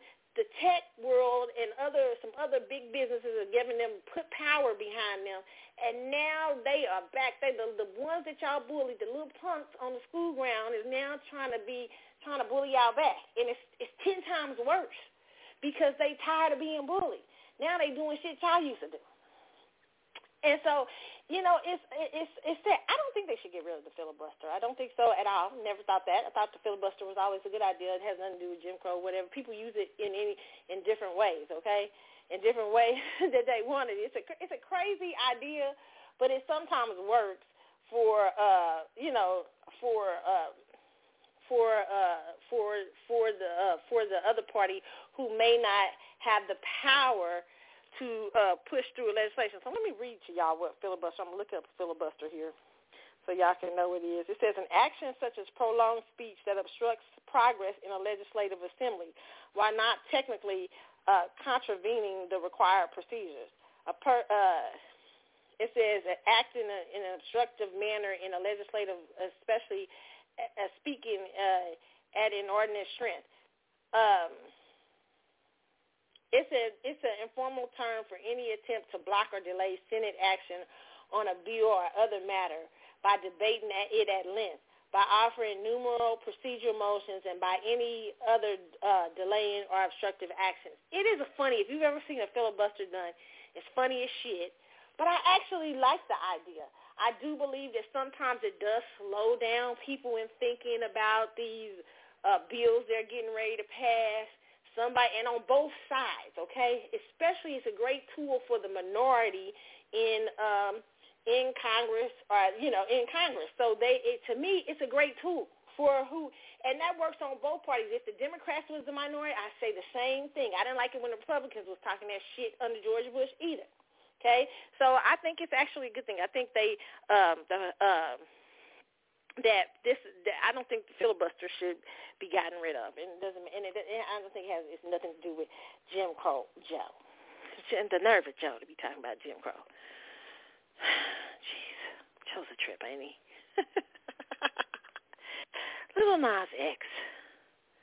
I mean, you know, this is this is what happens in the music business when you've had one you you're you're almost threatened to be a one hit wonder.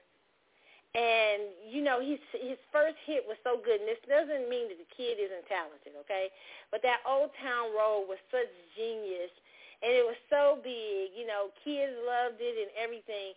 And you know i think he felt like you know he may be you know relegated to some disney kid and he's so much more so he went to the extreme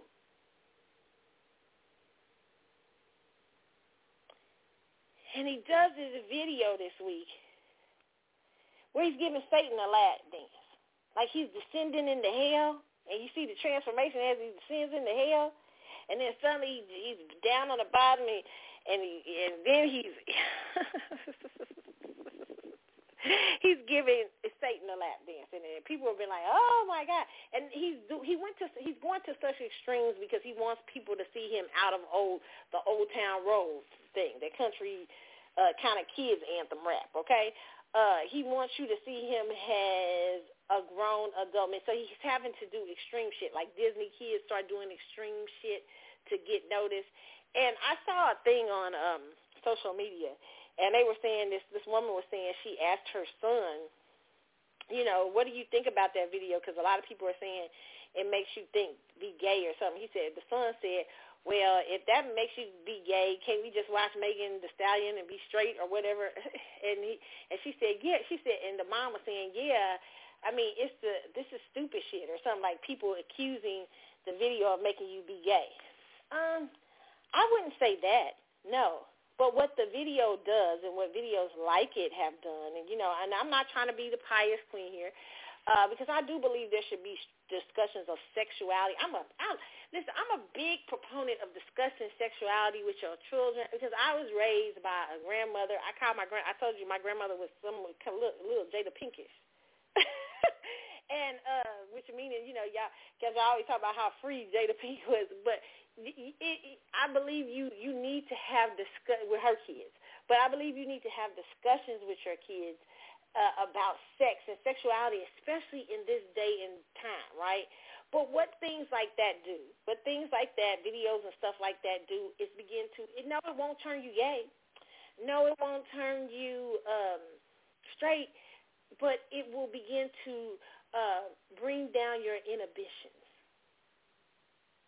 You, it, it'll bring down what you normalize and what you think is strange. It'll start to change it. It'll it, it is meant to be behind everything. There is an influence and a motive to it. Okay, and so it's just like you know, there are certain men you can get with, and you can be the nicest little thing. He's just like, I'm a nice girl. I'm just, and then you get with that one guy, and he brings your in. Like I always laugh. I always say the the the crazy in love video. I always say that's about Beyonce emerging as the sex Like she was already sexy, but this was the beginning. If you see the video, it's actually what she's saying in the video. Suddenly she's walking down the street. She's kind of, you know, she's got this mid-dress top, and she's got on these jean shorts, and she's walking real sexy and stuff. But the transformation hasn't happened. She's plain. She has a plain face. She has her hair kind of, but you see she's a sexy girl. She's walking towards you, and then suddenly in the video, you know, there's Jay Z appears at some point in this video. You know, you see flashing lights of, you know, her being kind of becoming this star, and then suddenly Jay Z's in uh, the front of this car, and she's in the back seat. Is that what it was? Or he was in the back seat? I can't remember. But when they, what happens with this car? No, Jay Z's outside the car, and he takes the match and throws a match to the car, and the car goes up in flames with Beyonce in it, right? And when she emerges out of it, she's this sexual vixen, like Jay Z has lit the match that has changed the fuck out of her. right? And sometimes that happens, right? With certain being right, certain things they make you lose your inhibitions about certain things you can give with certain people, and you just say, "Geez, where have they been? I, this is who, this is me. This is who I really am." Or they can make you think that's you, okay? But what I'm saying is these videos are meant to have motives. They do Ray, lower your inhibitions about what you think is uh, okay, what you don't think is okay. Like suddenly you may think it's okay to be a little bit more, you know, I could be a little bit more risque. I mean, they influence even me as an adult, okay? So um, I would say you you got to have these discussions with your kids. Uh, don't ignore them or say no, you can't see them. Have a great discussion with them. I, you know, I thought it was desperate. I mean, you know, but let's talk about it. It's according to New York Post. It said fans are seeing a whole new side to Lil Nas X. A video for the singer's new single, Montero, uh, "Call Me by Your Name," a reference to his given name. Montero Lamar Hill dropped Thursday night, and it's a far cry from his days on horseback. Now instead of riding off into the sunset, he's sliding down a stripper pole straight to hell, where he gives Satan an NSFW lap dance that quickly became a meme among fans. I'm not phased, only here to see it, Lil Nas X sings in the body new video rife with biblical and mythological symbolism which sees 21-year-old scantily clad in Eden-like fantasy world before finding himself banished to hell, but not before he dances down a celestial pole to the underworld, which is interesting how they use a lot of these religious uh, I don't like that too, by the way, because it does. Listen, there is a spiritual world. Y'all can fuck with it if y'all want to. I mean, serious. I wouldn't fuck with that shit like that. And I sometimes I do feel like that they are invoking energetic fields and energy. Just it's just like when you, and sometimes in videos, uh, like like people can blow smoke stuff. Or sometimes it means seduction or something like that they are there is certain inhibitions and things being broken down and I do believe it's important to have these discussions with your children so they can't think it's always something innocent but it is meant to gear you towards a certain direction. And so you can understand they can understand your thoughts. I believe kids need to see it but so that you but you have, need to have the discussion with them so they can still remain in control of their thoughts and see, you can understand, hey, I understand what he's getting me, trying to get me to see, but I have my own thought in the matter. Right, but a lot of times you, a lot of these, a lot, a lot of young people will watching and be laughing and thinking it's cool, but will not see the influence, and they won't know how to uh, digest it so that it comes out in a healthy understanding or understanding way that certain things can be used to break down inhibitions about things. Like suddenly, lap dancing isn't you know, for somebody and a special someone, but you think lap dancing is okay with anybody, right? Uh, you know what I'm saying? Like, you know, like over the years, look, look at us. Like my friend was talking about me, you know, about the having the pole dancing class and stuff. We our our inhibitions about strippers have has gone down a little bit because you know some women are doing it in their bedrooms. Okay, so some inhibitions have been broken down. Okay, now whether that's a good thing or not, I think it's a good thing, but at the same time, I don't necessarily believe stripping on a pole for money in front of uh, men is a good thing. You got to learn how to balance. So if you know how to digest all that stuff, you'll get it. So what I say to people is have conversations with your children and your teens about this stuff so they can understand that this is not something innocent. It isn't something, eh, whatever. It is being used to break you down in, in certain ways and so you need to understand what it is so you can be free to make your own choices, okay? But, I mean, let me just say, he is definitely telling the story in the video, okay? Definitely. And if you're, especially if you're a young religious kid, if you're a kid who's growing up in the church, you might be offended by something like this, right? But let me tell you, I used to have, when I was at ORU, I was studying Christian education, right? And one of my uh th- that and theater. I know. I was thinking about being a Joyce Meyer. Okay, know, like Carlotta, you or kind of. but listen, okay, so in that I used to have I had this one class where we we had to teach all year long. So I was always wild. You know, like I brought in music videos and everything. People used to love like when the day that I would do my speeches, my my my like Sunday school uh things, it would every the class would be full because everybody be like, oh, uh, Keisha's doing her because Keisha, everybody knew me by Keisha. Keisha's doing hers today. Girl, we had to be here for yours. You always give something crazy. So I would play videos. I remember I played the song. Uh, uh, remember that old song? I played. Uh, it's the first of the month one time because it was real popular and, and stranded on toast. How does it feel? There's no paper on the road. People in class were laughing, but I had a point. It was part of my Sunday school program, right? and it was te- my Sunday school program was teaching young people about how to see how to understand the secular world versus you know what I'm saying the you know the world that you live in keeping your godly principles and things like that and the class was so fun it wasn't knocking anybody it wasn't this and that but it was helping kids have an understanding so they could keep their principles so they could understand what they were watching and I didn't try to keep it away from you I don't think you should keep it away from them. I mean, today I'd be bold like that. Like if I was a Sunday school teacher, I'd bring this video right in the middle of Sunday school, plop it down, and play it. And the reason why I would, with teenagers, not with young kids, but with teenagers to have the discussion. Let's have this discussion. How does it make you feel when you see it? How does blah, blah, blah. Let's have a discussion about sexuality, okay, in the church or whatever. Those are the new ways and new things. If you're going to speak spiritually, talking to kids, you're going to have to spiritually uh, find ways to help them keep their character and principle that doesn't hide things from them, but encourages them to understand what their eye gate is seeing and then be able to make a decision on that. You know what I'm saying? Without it controlling them, okay?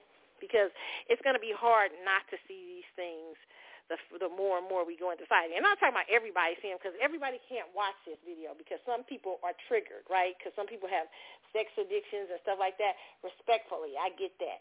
But if you don't have that and all that stuff, then th- these things should be discussed and watch if you don't have certain triggers and stuff. All right. All right, you guys. Whew, child, Lord, hell. What, we, what part of the show okay, when I come back, we're going to talk about, uh, we talked about Sharon. Oh, I forgot to talk about pollution and stringing y'all penises.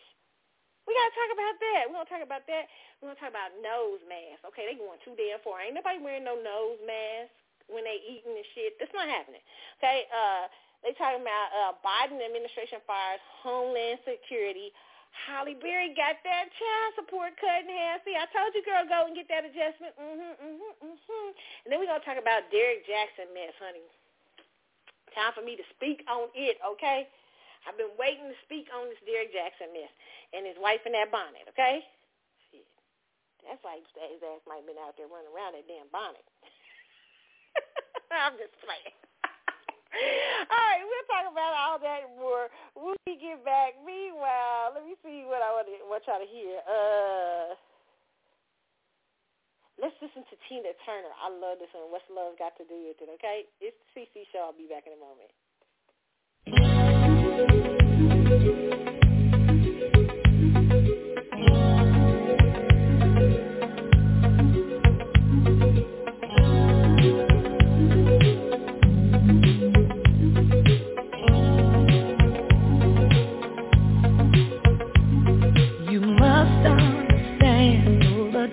touch of your hand makes my pulse react. That it's only the thrill of boy meeting girl while possess track. It's physical. only logical. You must try to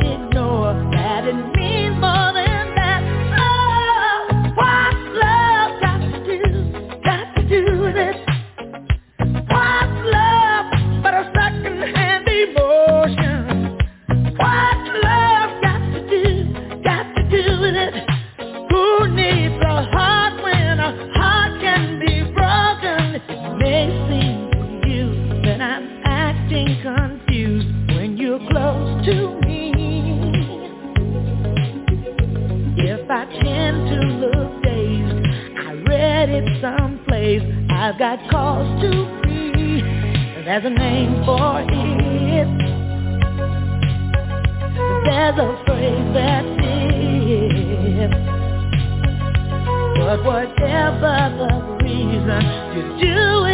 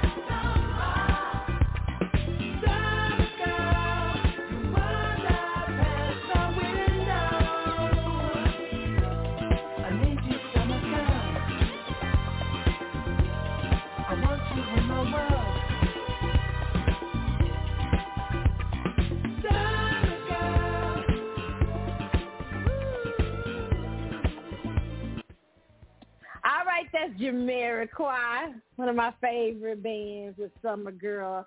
It's the Carlotta Out Chat with show. I am back, y'all, and we are talking hot topics. Oh my goodness. Let's start it off. Let's just go and talk about Derrick. Let's just go on. Let's get it over with. okay.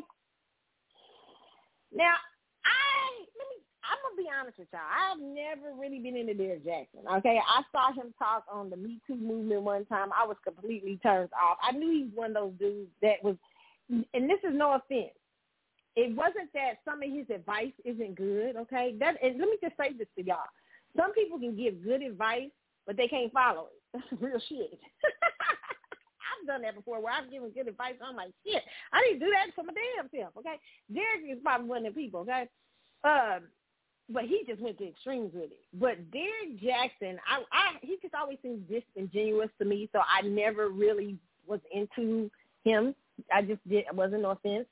Uh, because it did that when he was speaking on something, it was something similar to me too, and I didn't like what he had to say. And I saw him a couple of times after that, didn't like it. And he just wasn't. He wasn't my vibe. Okay, but I'm not knocking some of the, the the stuff that I've heard that he said, and it's not saying that some of it isn't good, right? But it's always a little percent of strychnine that'll kill you, right? like if you, it's with poison. Like I think, like you know, it's ten percent strychnine that that's killing you, right? So it's, it, you know, I'm not saying this guy, you know, is completely.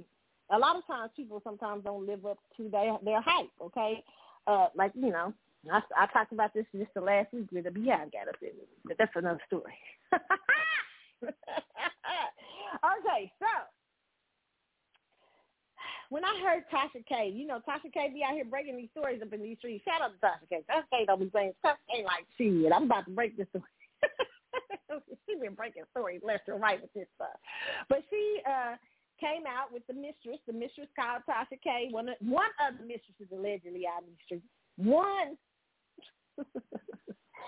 and the story her story was very interesting because he told her a number of lies. He told her he was separated allegedly from the woman, and he also y'all can watch it. Go over to Tasha K. The videos are still up and stuff like that.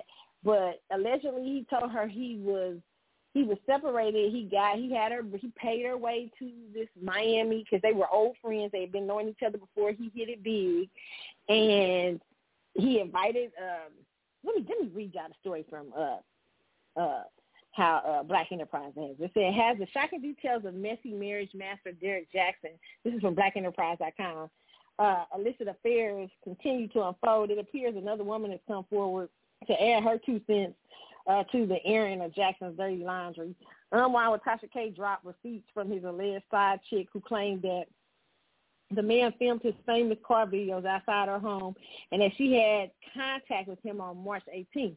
The mistress also claimed that she had been pregnant with John's baby, okay? I have never been to his house. But then the other girl had been to his house, had a relationship with him in his house. He allowed her to take pictures allegedly, allegedly around the house, and allegedly he slept.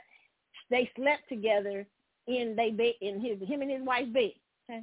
Now I'm with when let me tell you something, women. When shit like that starts happening, sleeping in your house, disrespecting your home, and sleeping in your bed, I'm not telling you to leave somebody, but I'm saying that's some disrespect on a whole nother level, and that means a motherfucker really don't like you that much. and to me, you close to ID the channel shit. Okay, but uh, but I, we'll talk about that in a minute. Says I've never been to his house. I've never been to his penthouse or anything. He always came to my home. The mistress disclosed about the man's comings and goings. If you look in all his videos that he has uploaded, my front balcony is in the back of his videos. It's the White Orchid. That's my home. Uh, the side piece who denied knowing that Jaxn was married stated to have uh, stated that the two have seen one another. The last time I seen Derrick was on the 18th of March last week. She disclosed to Tasha K. Then she talked about how Jaxn reacted to the news of her being pregnant. Has the November early has the end of November, early December, I found out I was pregnant. I told him I was top. I don't want any children right now. I'm 31 and I don't want kids right now. And he went through his this emotional kind of thing as if he gave a fuck. But I'm pretty sure now that I will now that I'm looking, it was just an act. Sure, probably was. Okay. Now, let's just talk about this because this guy, uh, it says on March, wait, hold on. It says on March 22nd, Jaxn and his wife, Da'Naia Jaxn, took to Instagram to openly discuss the adultery, the, the adultery, or they said the adulterers, transgression. The narcissistic man referred to himself third person while a spouse sat by his side, apparently to support the man. He gave a long explanation about God and redemption that pretty much sounded like gaslighting. The couple held hands while Da'Naia looked like she wanted to be anywhere but there, okay? Now, I don't like to knock people spiritually because let me just say this. People come to God in their lowest moments, okay? So I never like to like to knock that. I never like to uh you know, sometimes it takes uh him coming to himself being sleep out here uh, sleeping with side hoes and they turning on his ass. Not gonna call them women hoes because they were very very beautiful girls and they thought he was having he they didn't think he was married and they thought he was going to be serious about them. So these side women did not think, you know, and, and and so he may have had a religious experience. I don't know, but if he has had one, he should go back and apologize to those ladies too, have for his, his destruction in their lives because he he did not tell them they weren't just side chicks knowing what was up. These girls thought he was getting ready to leave his marriage. One thought he was getting ready to leave his marriage. He was done, and one thought he was actually um he wasn't married, okay? So uh listen, let me talk about the video first of all with the young lady. Uh, with the, thing on her head and everything. First, I'm gonna just first say this. That said a lot to me because first of all, the first thing is no man straight up he ain't gonna do this video look you looking like that because it don't that don't refer, and I to me it was strange that Derrick allowed that video to happen where she looks really bad and he looks he looking good, but she looks really bad. It's something to say for a man when his wife look like look busted as fuck and he look all good. You know what I'm saying? That's how you take the temperature of some some some some people. If his wife looking like busted and you like what the fuck, and she come out looking good, you like wait a minute, there's some shit really going on here, okay? And what what that told me in some sense is is this chick. I have a I have girlfriends like that. I've I've had a couple girlfriends who are like that, who are who could who are homebodies when they get with people, and sometimes they stop being, you know, dressing up and stop looking real good and stop looking, you know, and, and, and stuff. And the man, you know, he come home. They the man looking good every day. He looking good when he come out, but they get caught up with the kids and get caught up and stuff and start looking like shit. You know, and and the reason why is because it's hard for women once they have children and stuff like that. That's why men listen. When you when you uh, when a woman has a kid with you, okay, even if you don't even if you ain't gonna stay with her, you don't like her, whatever the situation may be. I always appreciate if she didn't trick you. Now there's some neat women out here who be on some other shit. I ain't talking about that, but still, I always respect that a woman uh did that because there's a lot that happens with women's bodies. There's a lot that happens with women in terms of um of raising the children and everything. And I should always be honored by men, whether you don't get along with the wife or not. But I think what happened is Derrick, and I heard Jason Black say this this week when I was listening to the business. I think, and I was thinking this too with Derrick. I think Derrick outgrew this girl, and he didn't want to tell her. He didn't want to uh, because they've been together for so long. And I'm sure my opinion is that he loves her. Probably he probably does love her in some way, but he has now he's now become a millionaire, and like she's probably stuck in a certain time you know, where she met him at a certain moment in time and he was a certain thing and he's not that anymore, right? And so because he is being, he's living in a kind of a, how can you say it? It, it, it, you know, the disingenuous situation, he it, and it's not always easy to get because you build up with people, right? You build up with people uh history, not only you build up with people history, you build up with people relationships, and there is a sense of um, everyday life that you're used to that people don't necessarily want to break, even if they're not always happy. Okay, because you know, and sometimes being in marriages ain't always based on your happiness. Shit. Now, you always to be happy in this shit. Y'all gonna be y'all that ain't married, y'all gonna be disappointed as hell. but I mean, where it's really gotten bad, I think for him it had really probably changed. And you look at the women that he was alleged to have been with, you see a stark contrast to her. Okay? And it's not that she's not a beautiful girl because she is. She just is looking like she done been through the ringer and around the around the corner and she looked like she been through some shit with him and that she just and she's in a she looks like she's in a depression mode and that she can't get out. Okay, so um and what really kind of disturbed me about the thing was her conversation. And I'm gonna play a little bit of this. I ain't gonna play him and her. I'm gonna play her when she was talking. I, I want us to hear this because I was like, oh Lord, when I heard her talk, and I understand what this is from because I grew up in the church, and it's not the church's fault because I'm not to say that. A lot of you got a lot of good, great ministers out here, powerful teachers of the word, word who don't tell you to stay in no crazy situation. you know what I'm saying? But it, it sometimes people can take uh, take religion and make excuses for themselves as far as you know I'm not ready to confront. I think it's really her her thing is that she's not really to confront leaving him yet. I don't think that it's that she's not. She there may be a lot of things tied to him. First of all, she has children with this man. She has money probably tied up. He's probably the money. There's a lot of things there, and it's not easy to leave it. She's using religion as an excuse, and it's making her sound crazy. But we we we we Gary listen to her. Here, here we go, y'all. Your body language in this hour. How would God judge your body language in this hour? Furthermore, how prepared are you to stand on the spoken word of God and to proclaim victory over sin? When the enemy comes in like a flood, will you drown or will you walk on water? We live in a wicked generation that does not know God, does not see God, does not hear God's word, and does not know how to activate the word of God. Therefore, you're lost.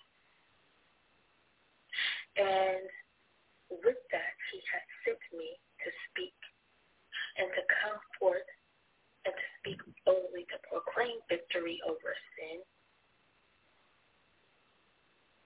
and to let you know that he heals, he changes, he resurrects from the dead. It doesn't matter what mountain or what giant stands before you, but he has the power. For it is not by might nor by power, but by the Spirit of God. And the word of God is sharper than any two-edged sword. So how prepared are you to stand up in battle and to proclaim victory? This is a spiritual warfare. And if you are not prepared and you do not know what to do, you will drown and you will be a casualty in this war. I did not come here to play games and to play dress up. I came here in my battle suit. I came here on the battleground covered in the blood of Jesus.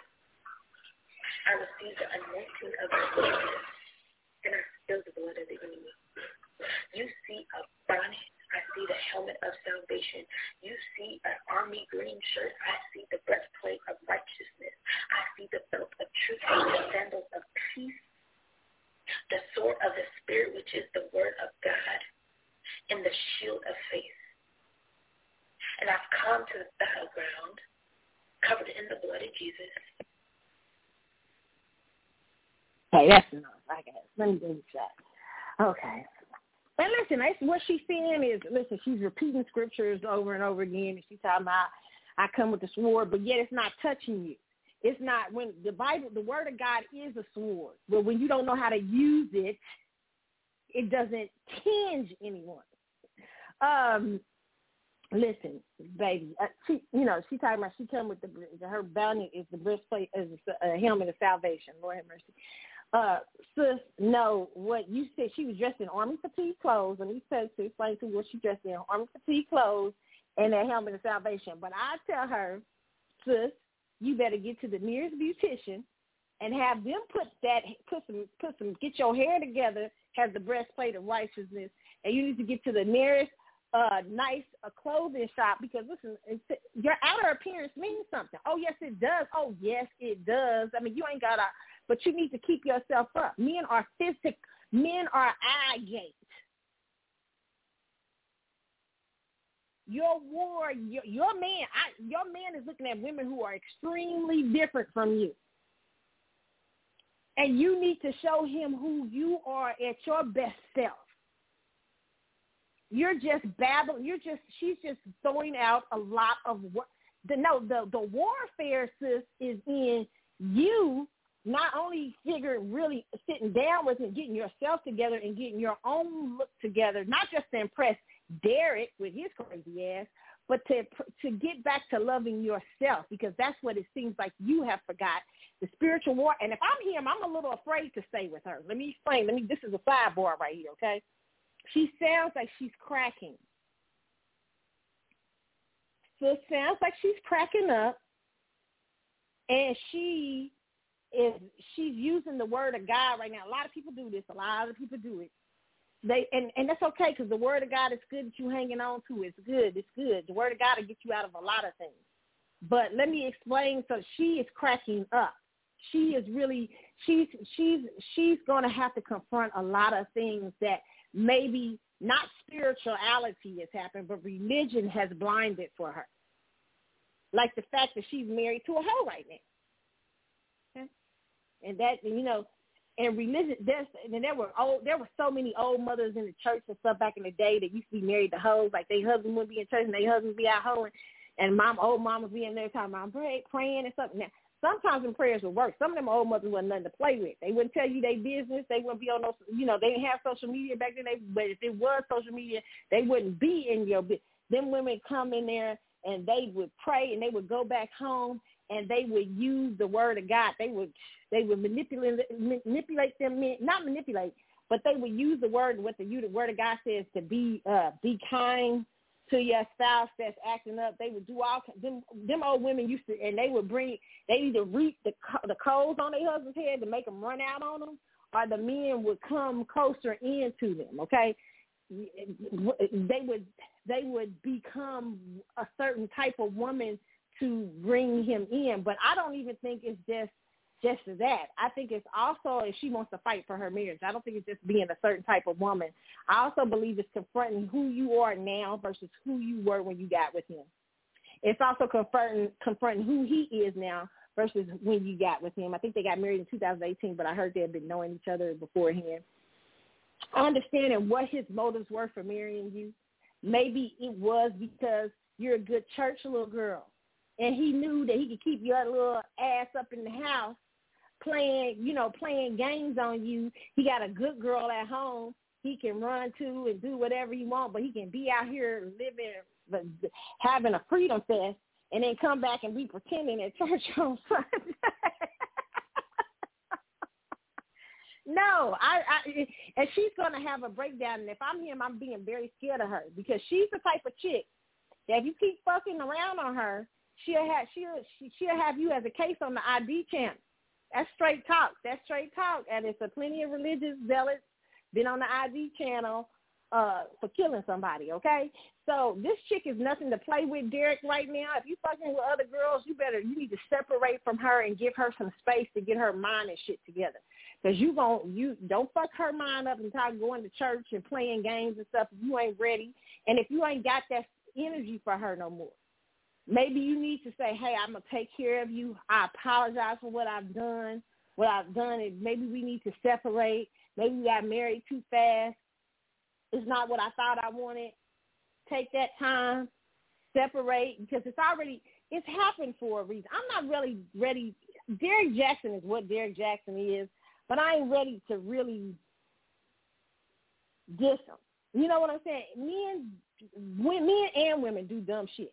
Okay, but I think that this is a young man who hasn't been living in his authentic truth for quite some time about what it is he likes and what it is he wants out in these streets.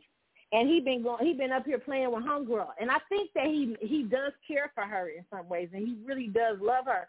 And he really and and there's a war going on inside of him. I think the war inside of him is do I want this girl over here who's a nice girl, a little bit touched, but she's a church girl and everything and all this stuff, but she's not exactly what I want. I'm attracted to these type of girls over here. You know what I'm saying? And and and maybe there are certain things about him them like they maybe they don't have as good as mother traits being a mother as she has or maybe they don't have as good characteristics as she has but he really has to deal with himself in that energy to understand and understand what he wants. I wouldn't break up with her and go with I wouldn't break up with her and go with some other chick. I would break up with her and I would try to find myself. You know, and find find what it is I really want in life. Or if you're gonna stay with her in these next few months to evaluate the relationship and evaluate have y'all grown, outgrown each other because I think it's some real shit there. I think they she's he's outgrown her. And I think that she has failed grow she's failed to grow. I can tell the way she's talking on this video. She's dressed up in army fatigue, and she thinks that that's spiritually by talking that way, that spiritually that invokes that power. But that's not how that power is invoked. That power is invoked. It's a, first of all, it is it's something deeply rooted inside of you God gives you wisdom. God gives you great. He don't tell you you, you don't got to necessarily get on the internet and start. Uh, you see the breastplate of righteousness. It it just sounds robotic, and it sounds like she was trying to speak to herself and say tell herself lies so that she can keep feeding the delusion of why she's there, and not really deal with her real shit.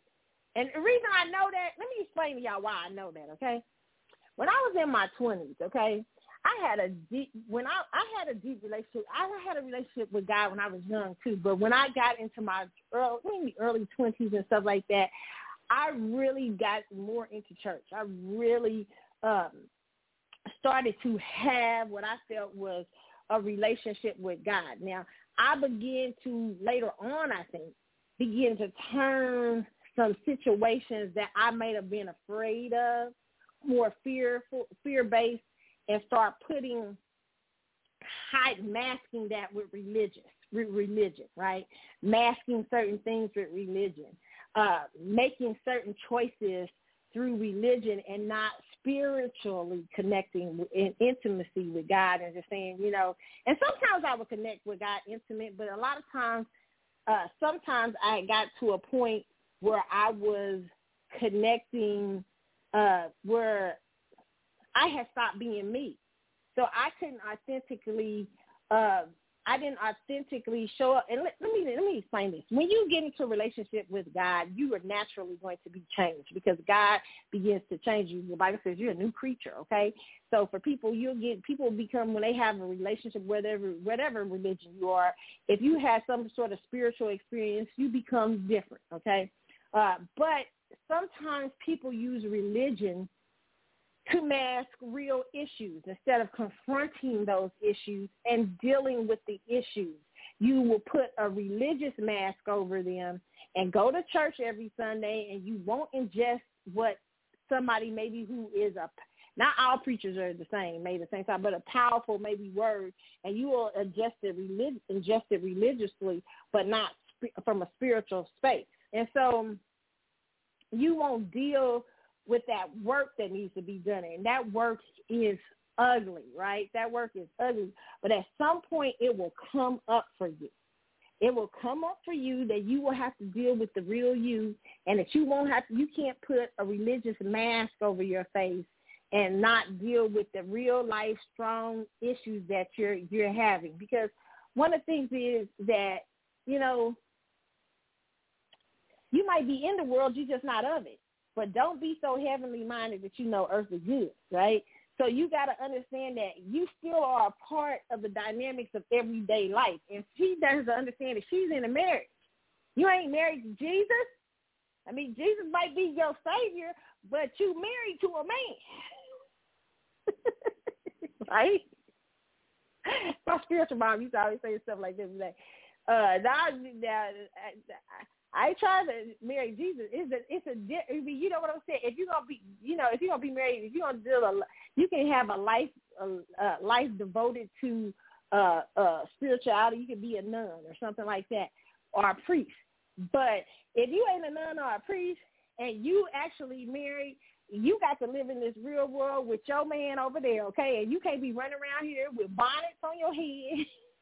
I mean, the man gonna see you. Listen, men are gonna see you, especially if you married and live. They're gonna see you sometime at your best and your worst as they get to know you or whatever. Your hair all messed up, what all kind of stuff. You know what I'm saying? But I'm saying that you can't stop being you.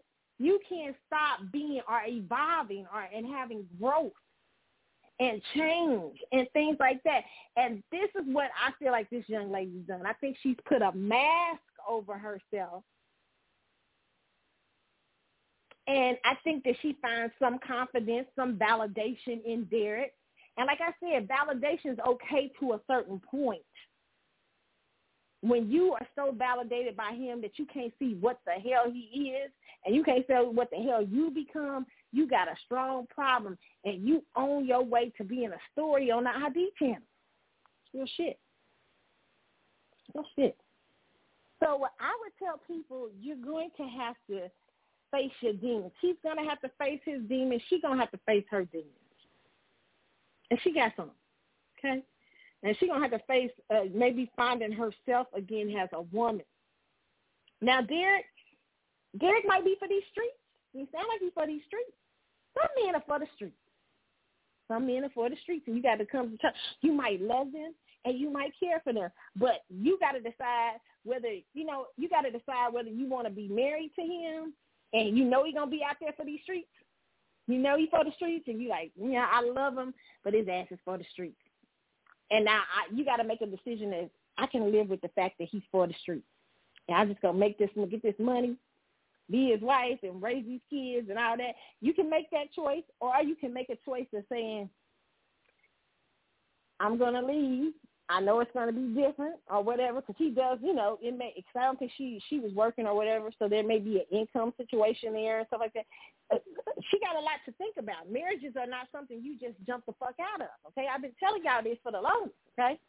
So she got a lot to think about. And so she can't just be sitting up I coming with the breastplate of righteousness and all this stuff in the blood. Girl, it sounds like he was messing with a doctor. He was messing with allegedly another girl who looked like she was a video.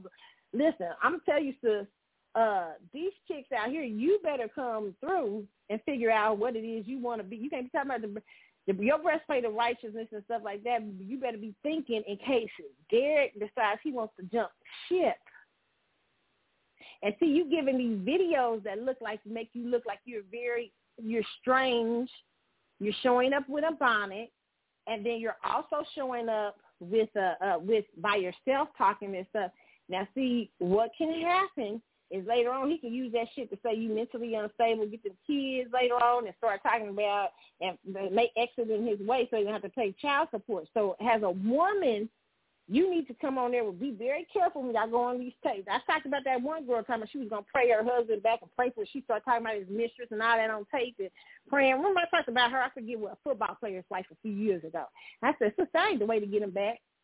But I'm just saying this girl is not moving right in my personal opinion. It'd be just the grace of God that she she's able to come out of this unscathed, that she doesn't wake her ass up. Okay, either you gonna stay with him and understand who the fuck you dealing with, or you gonna go ahead and you know start making moves so that you can be single, so he won't, cause he can he he can he can leave your ass out here and you know, I already gave him uh uh some. You you was the one. He looked decent on that video, but your ass looked odd up there with that pin on and stuff like that, that bonnet on, and that he, you know, it makes people think he's strange.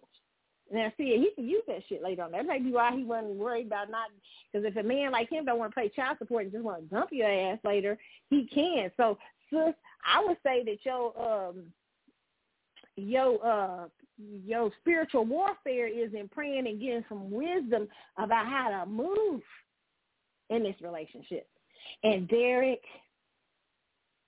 you need to decide, man, what it is you like. If you if you just a dude that can't deal without these women out in these streets, you might let her have to let her know what it is. Now, I say all this because we talked about this a few weeks ago with um what is? What's his name? What's his name? Tyrese. Tyrese's wife is saying at the time, but she don't want no more wrecking that. Samantha, Samantha, Scorpio, Samantha. Samantha does not look like she just wants a regular man though. Now I be seeing Samantha on her. I be like I follow her IG. Okay, Samantha got a lot of body. Samantha, Samantha be biting them eyes. She be talking about Jesus, she be batting them. Samantha, I don't know if you're going after a regular dude no more. But listen, when you deal, Samantha was talking about dealing with men as they gain power, financial abundance. They they had listen. Men have a lot of variety and choices. That's what you got to ask yourself, ladies, when you want dudes who got they got it going on and stuff like that. You got to know how to play game in a different way with dudes like that. Okay. And meaning dudes that have money, dudes who have financial ability to be able to move in the way they want to, especially you know, there are dudes who are great and who got that money on the you know, on the on the middle class level and that's nice and stuff. But when we start talking about five hundred that five hundred K and above, you're talking about uh, deeper shit going on, okay? And so understand they get more, you get a whole lot more women coming after him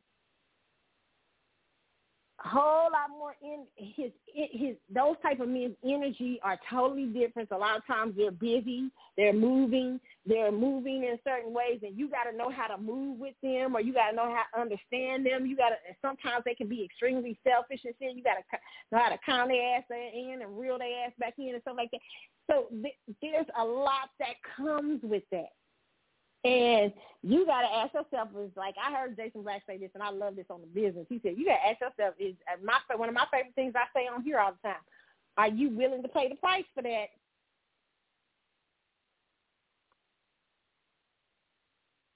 Mhm. Because it be real out in these streets. It be real to be with that type of people. And I think this young lady has not understood yet that that he has changed and he is now in a different structure and in some ways I think that he is not her fault necessarily, but I think he's kept her kind of in a bubble to not understand literally how it's changing. Well, he may have used that bubble through religion, like you know, literally creating a religious bubble at home, but yet going out doing wild shit. Like there's like a religious bubble that she can live up under and that's why she came on camera. She was okay to wear that bonnet and everything because she's starting to think she thinks it doesn't. You know, it's all about my spirit. It isn't about how I look on the outside. You want that? She was kind of saying that on the video. It isn't about. It's a, he loves my spirit. It's a, no, but he, he might. He no. You. But there has to be something about you too outer. You got to keep yourself. Try to keep yourself looking good. Yes, we grow and change and evolve as women over the years and stuff. Unless you sick or something, try to keep yourself up. Try to keep yourself together and stuff. But she, it sounds like he put it. He may have put her in a whole full bubble of a religion uh, idea, not a spiritual world, but a religious world where she could pretend like the material world wasn't going on, you know, him getting wealthier, them as a unit getting wealthier, and him getting bigger. She didn't have to see those other women. She probably just thinks she was praying them. I mean, you can play, you can play, but you got to be powerful in that. You can't be just talking stuff. Pray the competition away instead of uh, working herself to handle the competition. She should have been praying how she gonna handle the competition. And like you know, instead, but she was. I feel like she she was in a bit of a religious cloud. Instead, she was praying. This is this is this. I mean, this is just my point of view, Carlotta one on one. But that she may have been praying like the women go away, or God don't let the devil don't let the devil uh, tempt there. Don't let the devil blah blah blah blah blah blah. You know what? She like she like I love the movie The War Room or whatever. This is a Christian movie or whatever, and and that don't sometimes work. Like you know, it, it was funny. I saw it was a certain part in the War Room where I had to laugh about because I was like, nah. Sometimes you can't pray no temptation away, or sometimes you know, the marriage is just over, right? You know what I'm saying, or something like that. And you just y'all just need to come to a long time. It may take y'all time to figure it out, but I feel like she was kind of just praying. Probably she was probably in this religious thing where she was just doing that, and she wasn't instead saying, "How do we both? How do I deal with this? This new status of where we're going through?" There wasn't an awareness of where they were in the material world and in the spiritual world, and of what she needed to be for him and what he needed to be for her. There was no understanding of that. And I believe that he literally let her cloud herself in that world. And that's a dangerous thing, ladies. I will say that to you right now. It is a very dangerous thing to uh, to drape yourself in uh, religion or um, overly spirit too so heavenly minded that you're no earthly good that you don't see uh, the changes and movements going on in the natural world so that you can adjust to it. You know, understanding that, yes, my man is getting, he's getting so that many people, women out here are looking at him, he might be tempted, or my man is getting so that he's this and that. What do I need to be for him? How do I need to change and evolve with him? How do I need to be better for him? Or am I the one to be traveling this road with him? Because you may not be the one to be traveling the road for him with him, and you may have made a mistake. Shit, that happens. I know, no. It may take a minute to come to terms with that, but and sometimes affairs and relationships, other people will come along to rem- that will be a reminder that maybe this is the wrong shit. You know what I'm saying? So I don't. I think that is that for Derrick though. I really actually believe that that Derrick it may be the wrong situation for him. Okay, and that he he hasn't come to terms with what he really is, and that he runs to religion in and out. He uses it. He use I use it to keep my at home. I saw this story last night. Yeah, I got to hurry up because we got to talk about the NAACP awards. Yes, But anyway, I saw this story last night on the ID channel. Y'all know how I be loving the ID channel. I be telling y'all that all the time. Okay, but I saw this story uh, where this dude, he was a Haitian guy. He had a Haitian background. He married, a, he was a doctor. He became a surgeon. His family, his whole family, you know, from Haiti, they was really, uh, some of them still live in Haiti, but they was really happy because he become this big surgeon, this big doctor, and they, they all looked up to him and stuff. Well, he married this uh, nurse here, I guess in America or whatever. And so him and the nurse uh, got married. And later on, he ends up in a car accident. He ends up in a hit and run accident where he he gets he's left rendered in a in a coma. And so they come to the, the wife comes to the hospital, and when she gets to the hospital, another woman is sitting in at the side of his hospital bed holding his hand and she's like, Who are you? And she's like, Who are you? And she's like, I'm his wife and she said, No, that can't be. I'm his wife. Let me tell you what this trifling is, okay? He had married two women, okay? But let me see what to tell you what the most trifling part of it was, okay? He had not only married two women had two women, but he had uh, the the other one didn't know that he had falsified her name. Now he was coming home every day, and see, she didn't think nothing of it because he was a surgeon, right? And so she didn't think anything of him being gone because he had an apartment supposedly in, in Brooklyn where he could live in Brooklyn, you know. And she thought he was at his apartment because it was closer to his job being a surgeon and stuff. She didn't think nothing of him being gone two or three days a week. Shit happens. But he was having a whole nother family. And for 17 years, he was literally divorced from this woman. He had put false papers up and everything and then continued to live in a relationship with her. Now, the, the, they end up making. Now, it, it ended up being so that they tried to kill the wife. It was a whole lot of stuff to it. It was crazy. It was a crazy story. But um the family, because the family got upset because – you know, she wouldn't pay for the funeral. I mean, she ended up being the sick person. She ended up being the whole person uh, over his estate, and the other woman, the second wife, ended up with nothing. Okay, but reason why I tell this story is because this a man uh, appeared to be something that he wasn't. And this woman got into a relationship with him, and it almost cost her her life later on. Later on, he died but he when he died, he had all kinds of secrets. I mean, and little did she know he was married to another woman with a whole other family and everything else. And I say this story because you men like Derrick easily get into shit like that, like lying and shit like that. And the whole thing is that that man just been honest. If he wanted another family, he should have just been honest. But instead, for the for the next few years, for those several years, he wasn't expected to get in the hit and run, and and for that to happen. But that put her into such a a, a, a, a bad place because she she was she really didn't check up on her. She really spiritually, I don't think, paid attention to much of where they were at right? And so those are the type of things people can pull over on you sometimes when you're not in a place of, and that can happen to any of us, right? Uh, a place of discernment in, in life where we can't see certain things. We can't see because it's clouded, okay? But uh, I thought that was an interesting story, and I wouldn't be surprised if that would have happened to a girl like this because you know she is clouding the the the very um she's clouded by the very about the about the uh, the danger things with him. Okay, and I was like, how did when I was looking at this ID Channel show, I was like, how does he pull off getting a divorce?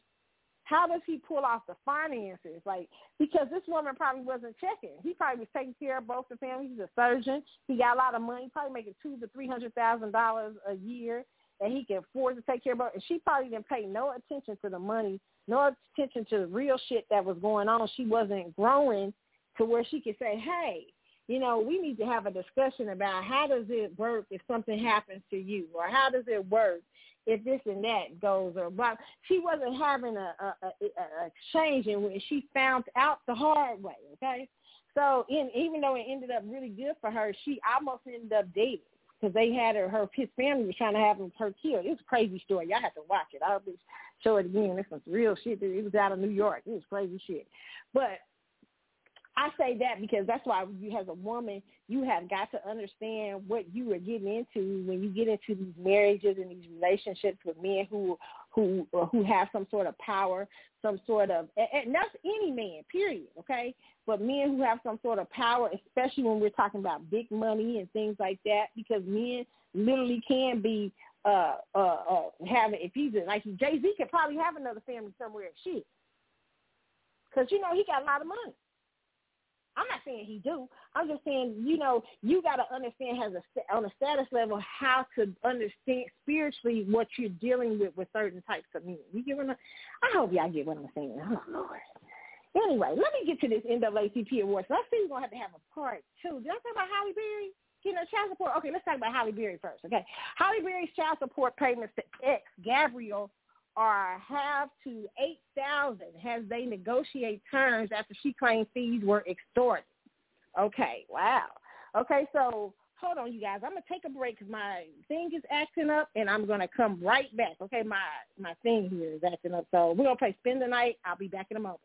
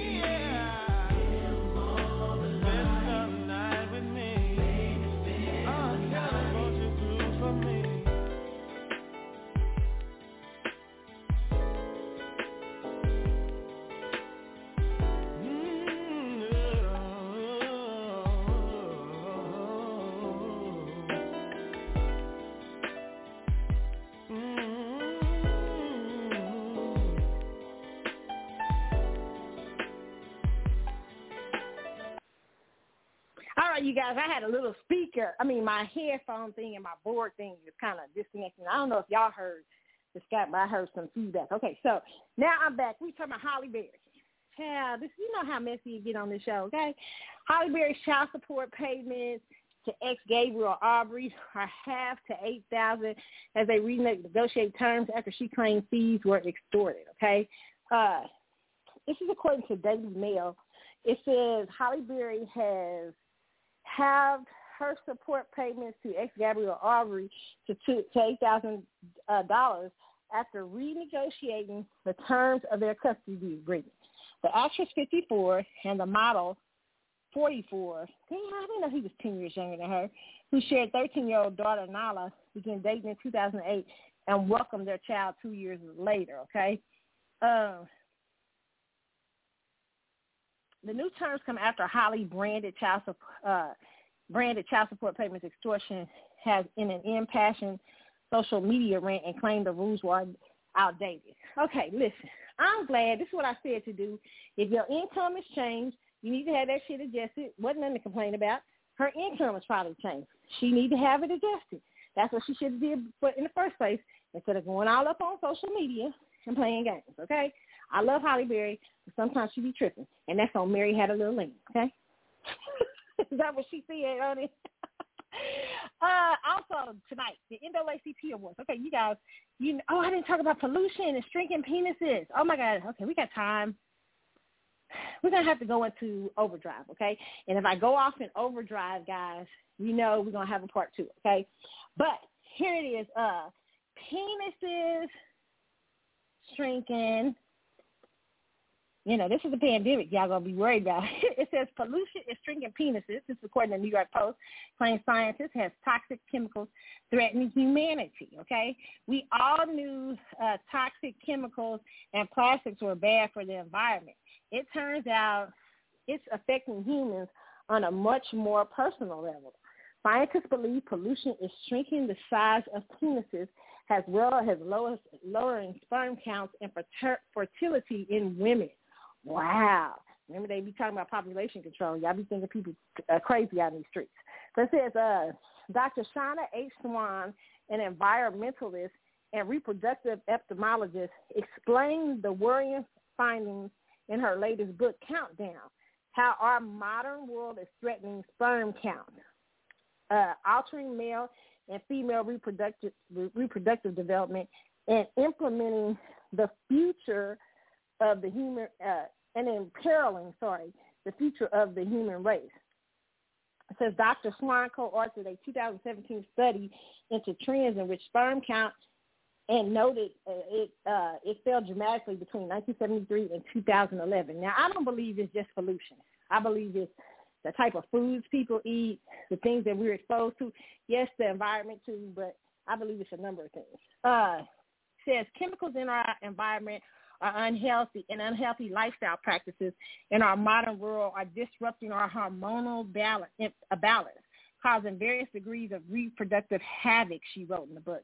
In some parts of the world, the average 20-something woman today is less fertile than her grandmother at 35. Her latest research also revealed that chemicals and pollution is seeing the volumes of testers reduce along with penis size and the quality of sperm. Vice reported. One of the biggest culprits is, uh, what is that? Phthalates, phthalates, a chemical found in everything from makeup to food, which is thought to affect fertility and even cause a reduced sex drive, okay? We found the relationship between women's phthalates levels and their sexual satisfaction, along with uh, parabens uh, and something BPAs, we're also reckoning habits on our system. Okay, that's crazy. The shrinking of the penis, hey, that's that'll make a lot of men change shit out here. Okay, the world would change if more men than their penis is shrinking because of pollution. But here's the deal: I'm not surprised by these things because what you and notice is companies using this stuff in makeup and stuff like that. See, and you know, I believe population control is working some of these companies and things like that. So it doesn't surprise me that uh, we we have situations that can possibly be uh, where people are uh, are being less um, having fertility problems, reproduction pro- uh, problems, uh, uh, sperm count, low sperm count, and everything because it's probably due to things in food, makeup, all kind of things we use from day to day that may be hurting us. Okay, they, I be seeing I got a little post. I always say, are they trying to kill us out here? They might be trying. Okay. All right, so uh, what else I want to take out? NAACP Awards tonight, okay? So I wanted to talk to y'all about Beyonce being the most nominated artist of all time. How's that NAACP? I'm not sure. Explain to me. I'm not sure. I don't understand it myself.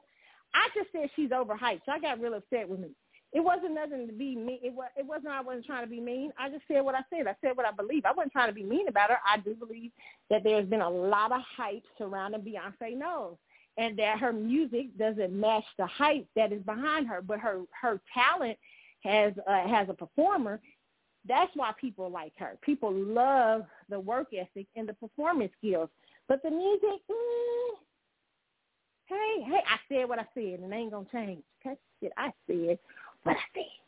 Now the NAACP award, she's been the most nominated award person this week this year. Now Haley and Chloe did win. I think a couple of couple of Meg the Stallion, couple of Meg the Stallions wins was Beyonce wins. Okay, let me just say this: how nice of you, Beyonce, to make sure that uh, the girls won uh, uh, NAACP awards.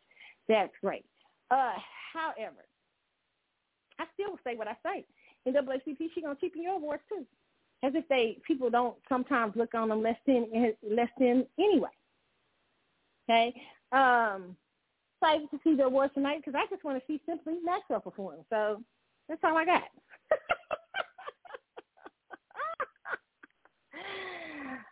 Oh, they're gonna be so mad at me. What is the BeyHive gonna say? I forgot to talk about the nose mask. here's the thing about nose mask. No, just no to the whole thing. Okay. No, no, no. No. No and no and no. Nobody's wearing a, no, a nose mask, okay? All right, so in Overdrive, I'm going to talk about Chrissy Teigen quitting Twitter. Twitter. I'm going to continue to talk about Beyonce's ass and piss y'all BeyHive off about her being the most nominated person at the NAACP Awards. Rachel Dolezal, the Avatar, is out here. She's going to be in a documentary about Black Beauty. Rachel Dolezal. Okay, Rachel Dolezal talking about black beauty. I refuse her to call her a transracial, okay? She's an avatar. What I I said, what I said, okay? And uh, Tamika Mallory. Oh my God, we didn't talk about her partnering with Cadillac, how it's pissing people off. I'm going to try to talk about it in Overdrive. You know what? I may save this uh, some of this for uh, the NAA. I may do a show. I may do something on the NAACP tonight real fast, and I'll give y'all part two, maybe at midnight or something, or maybe tomorrow. I'll give y'all something with it all. We'll, we'll try to we'll try to work it out. Y'all know how I be doing up in these streets, okay? We'll figure it out, but we'll do some in overdrive, okay? So for those of you who are listening right now on the phone lines, you can stay on, uh, stay on the phone lines, hanging on. You'll get to hear me uh, do the live overdrive. If I hang up, remember we got a part two coming. It'll be either tonight or tomorrow, okay? and um, or sometime during the week, okay? And for the rest of you, I am out to have to catch the rest of the show on the archive. Remember to check me out on Sarah. I am Sarah Jane Fitness when I'm talking to her about my weight loss journey. Okay, so I will see you guys. We're gonna leave out with one of my favorites, the old school. Tell me through theory. It's the CC show. I'll call out. Y'all have a good weekend. All right. Hey, for the rest of you on the line, phone lines, we're going into overdrive. Stay tuned.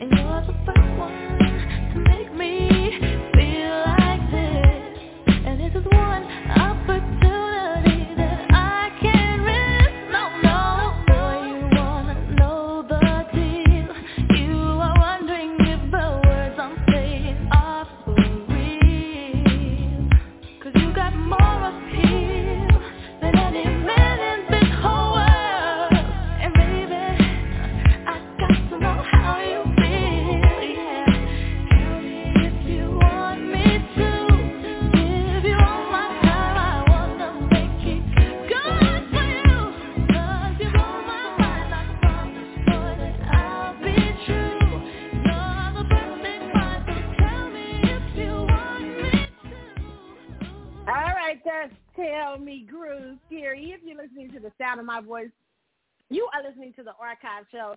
Uh, if you want to get in touch with me, you guys know how to hit me up. It's call out a chat with Facebook page. You can send me a message that way. You can also go to Carly's underscore Galaxy on Twitter. And, I mean, not on Twitter. Damn it. Carly's underscore Galaxy. I'm eating and talking together. This is my Carly's underscore Galaxy on Instagram and on Twitter. It's Carlotta72 and C Chatwood Show. Okay. Oh, now that we got that out the way, I talked to you about shrinking penises, Halle Berry's child support child. The show's hot mess. we forgot to talk about Joe Biden firing all the Homeland Security people. So we'll save that for some other time, okay? Um, I still said what I said about Beyonce. Uh, overkill, too much. Um, you know, I don't think Black Parade. I could no. Well, you know what? Let me take that back. I can see NAACP giving her one for Black Parade because it's more up NAACP's alley. It's about black businesses, okay, but it was just a. It was just a. The song was not that great. Mm-hmm. It wasn't. I said what I said. Hmm. Don't act like I was listening to it like that. If I wasn't. okay, so um, let me just say this. Uh, oh God, we talk about Rachel Dolezal and Tamika Mallory. Those. I'm trying to think. Do I want to save these for tonight and talk to? Okay, this is what I'm gonna do. This is what I'm gonna do. Y'all ready? Okay. I am going to wait and give y'all a show because you know I want to talk about how Maxwell performed, right? Because it's the 25th anniversary of Urban Hang Suite.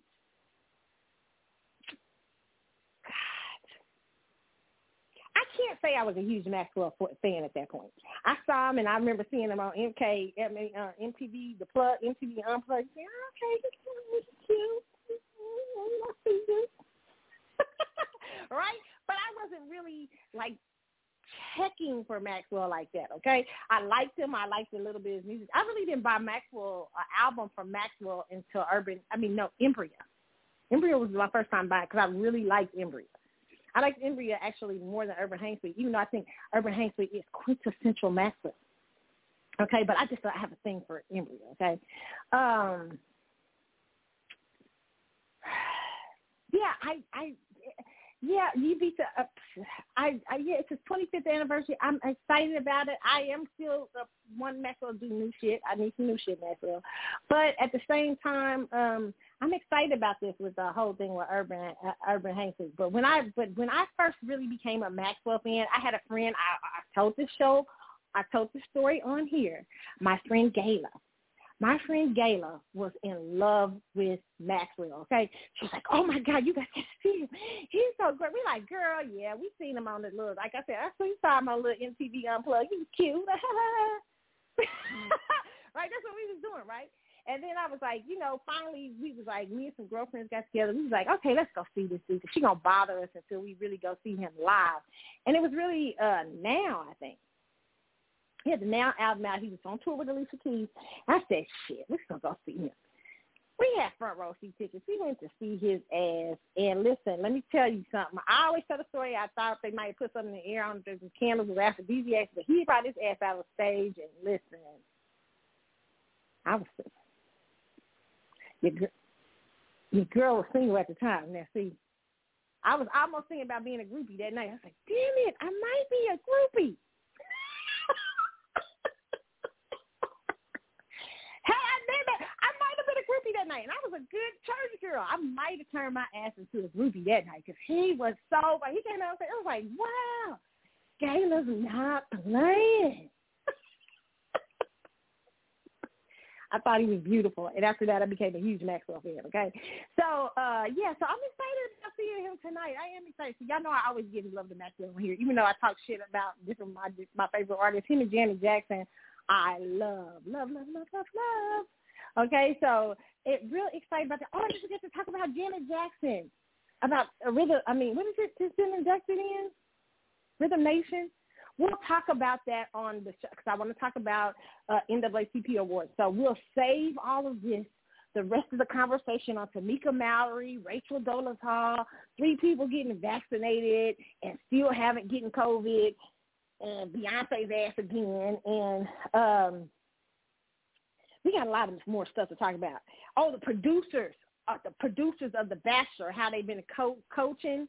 Uh, um, they've been coaching uh, contestants. I told y'all, I told y'all, I told y'all. So we're gonna talk about all of that on part two.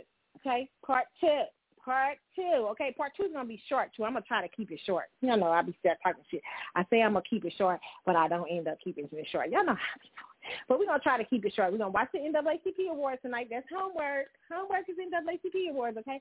And so we're gonna watch that, and we will have a discussion about it at some point during this week, either tonight or some point during the week, okay?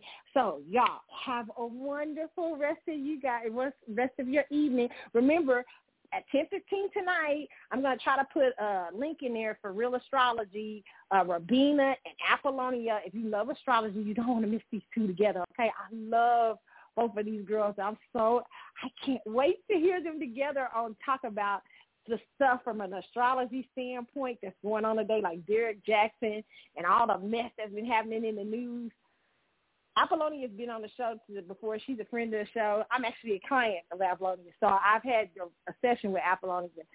Love her, and Rabina I really love too. So I will let make sure I put a link after the NAACP award. So we may not do it tonight because I might be listening to Rabina, Rabina and uh, uh, uh, uh, uh, Apollonia. So we're going to have to save the uh, NAACP award show to sometime maybe Sunday or something like that because we're going to be listening to Rabina then after the NAACP awards, okay?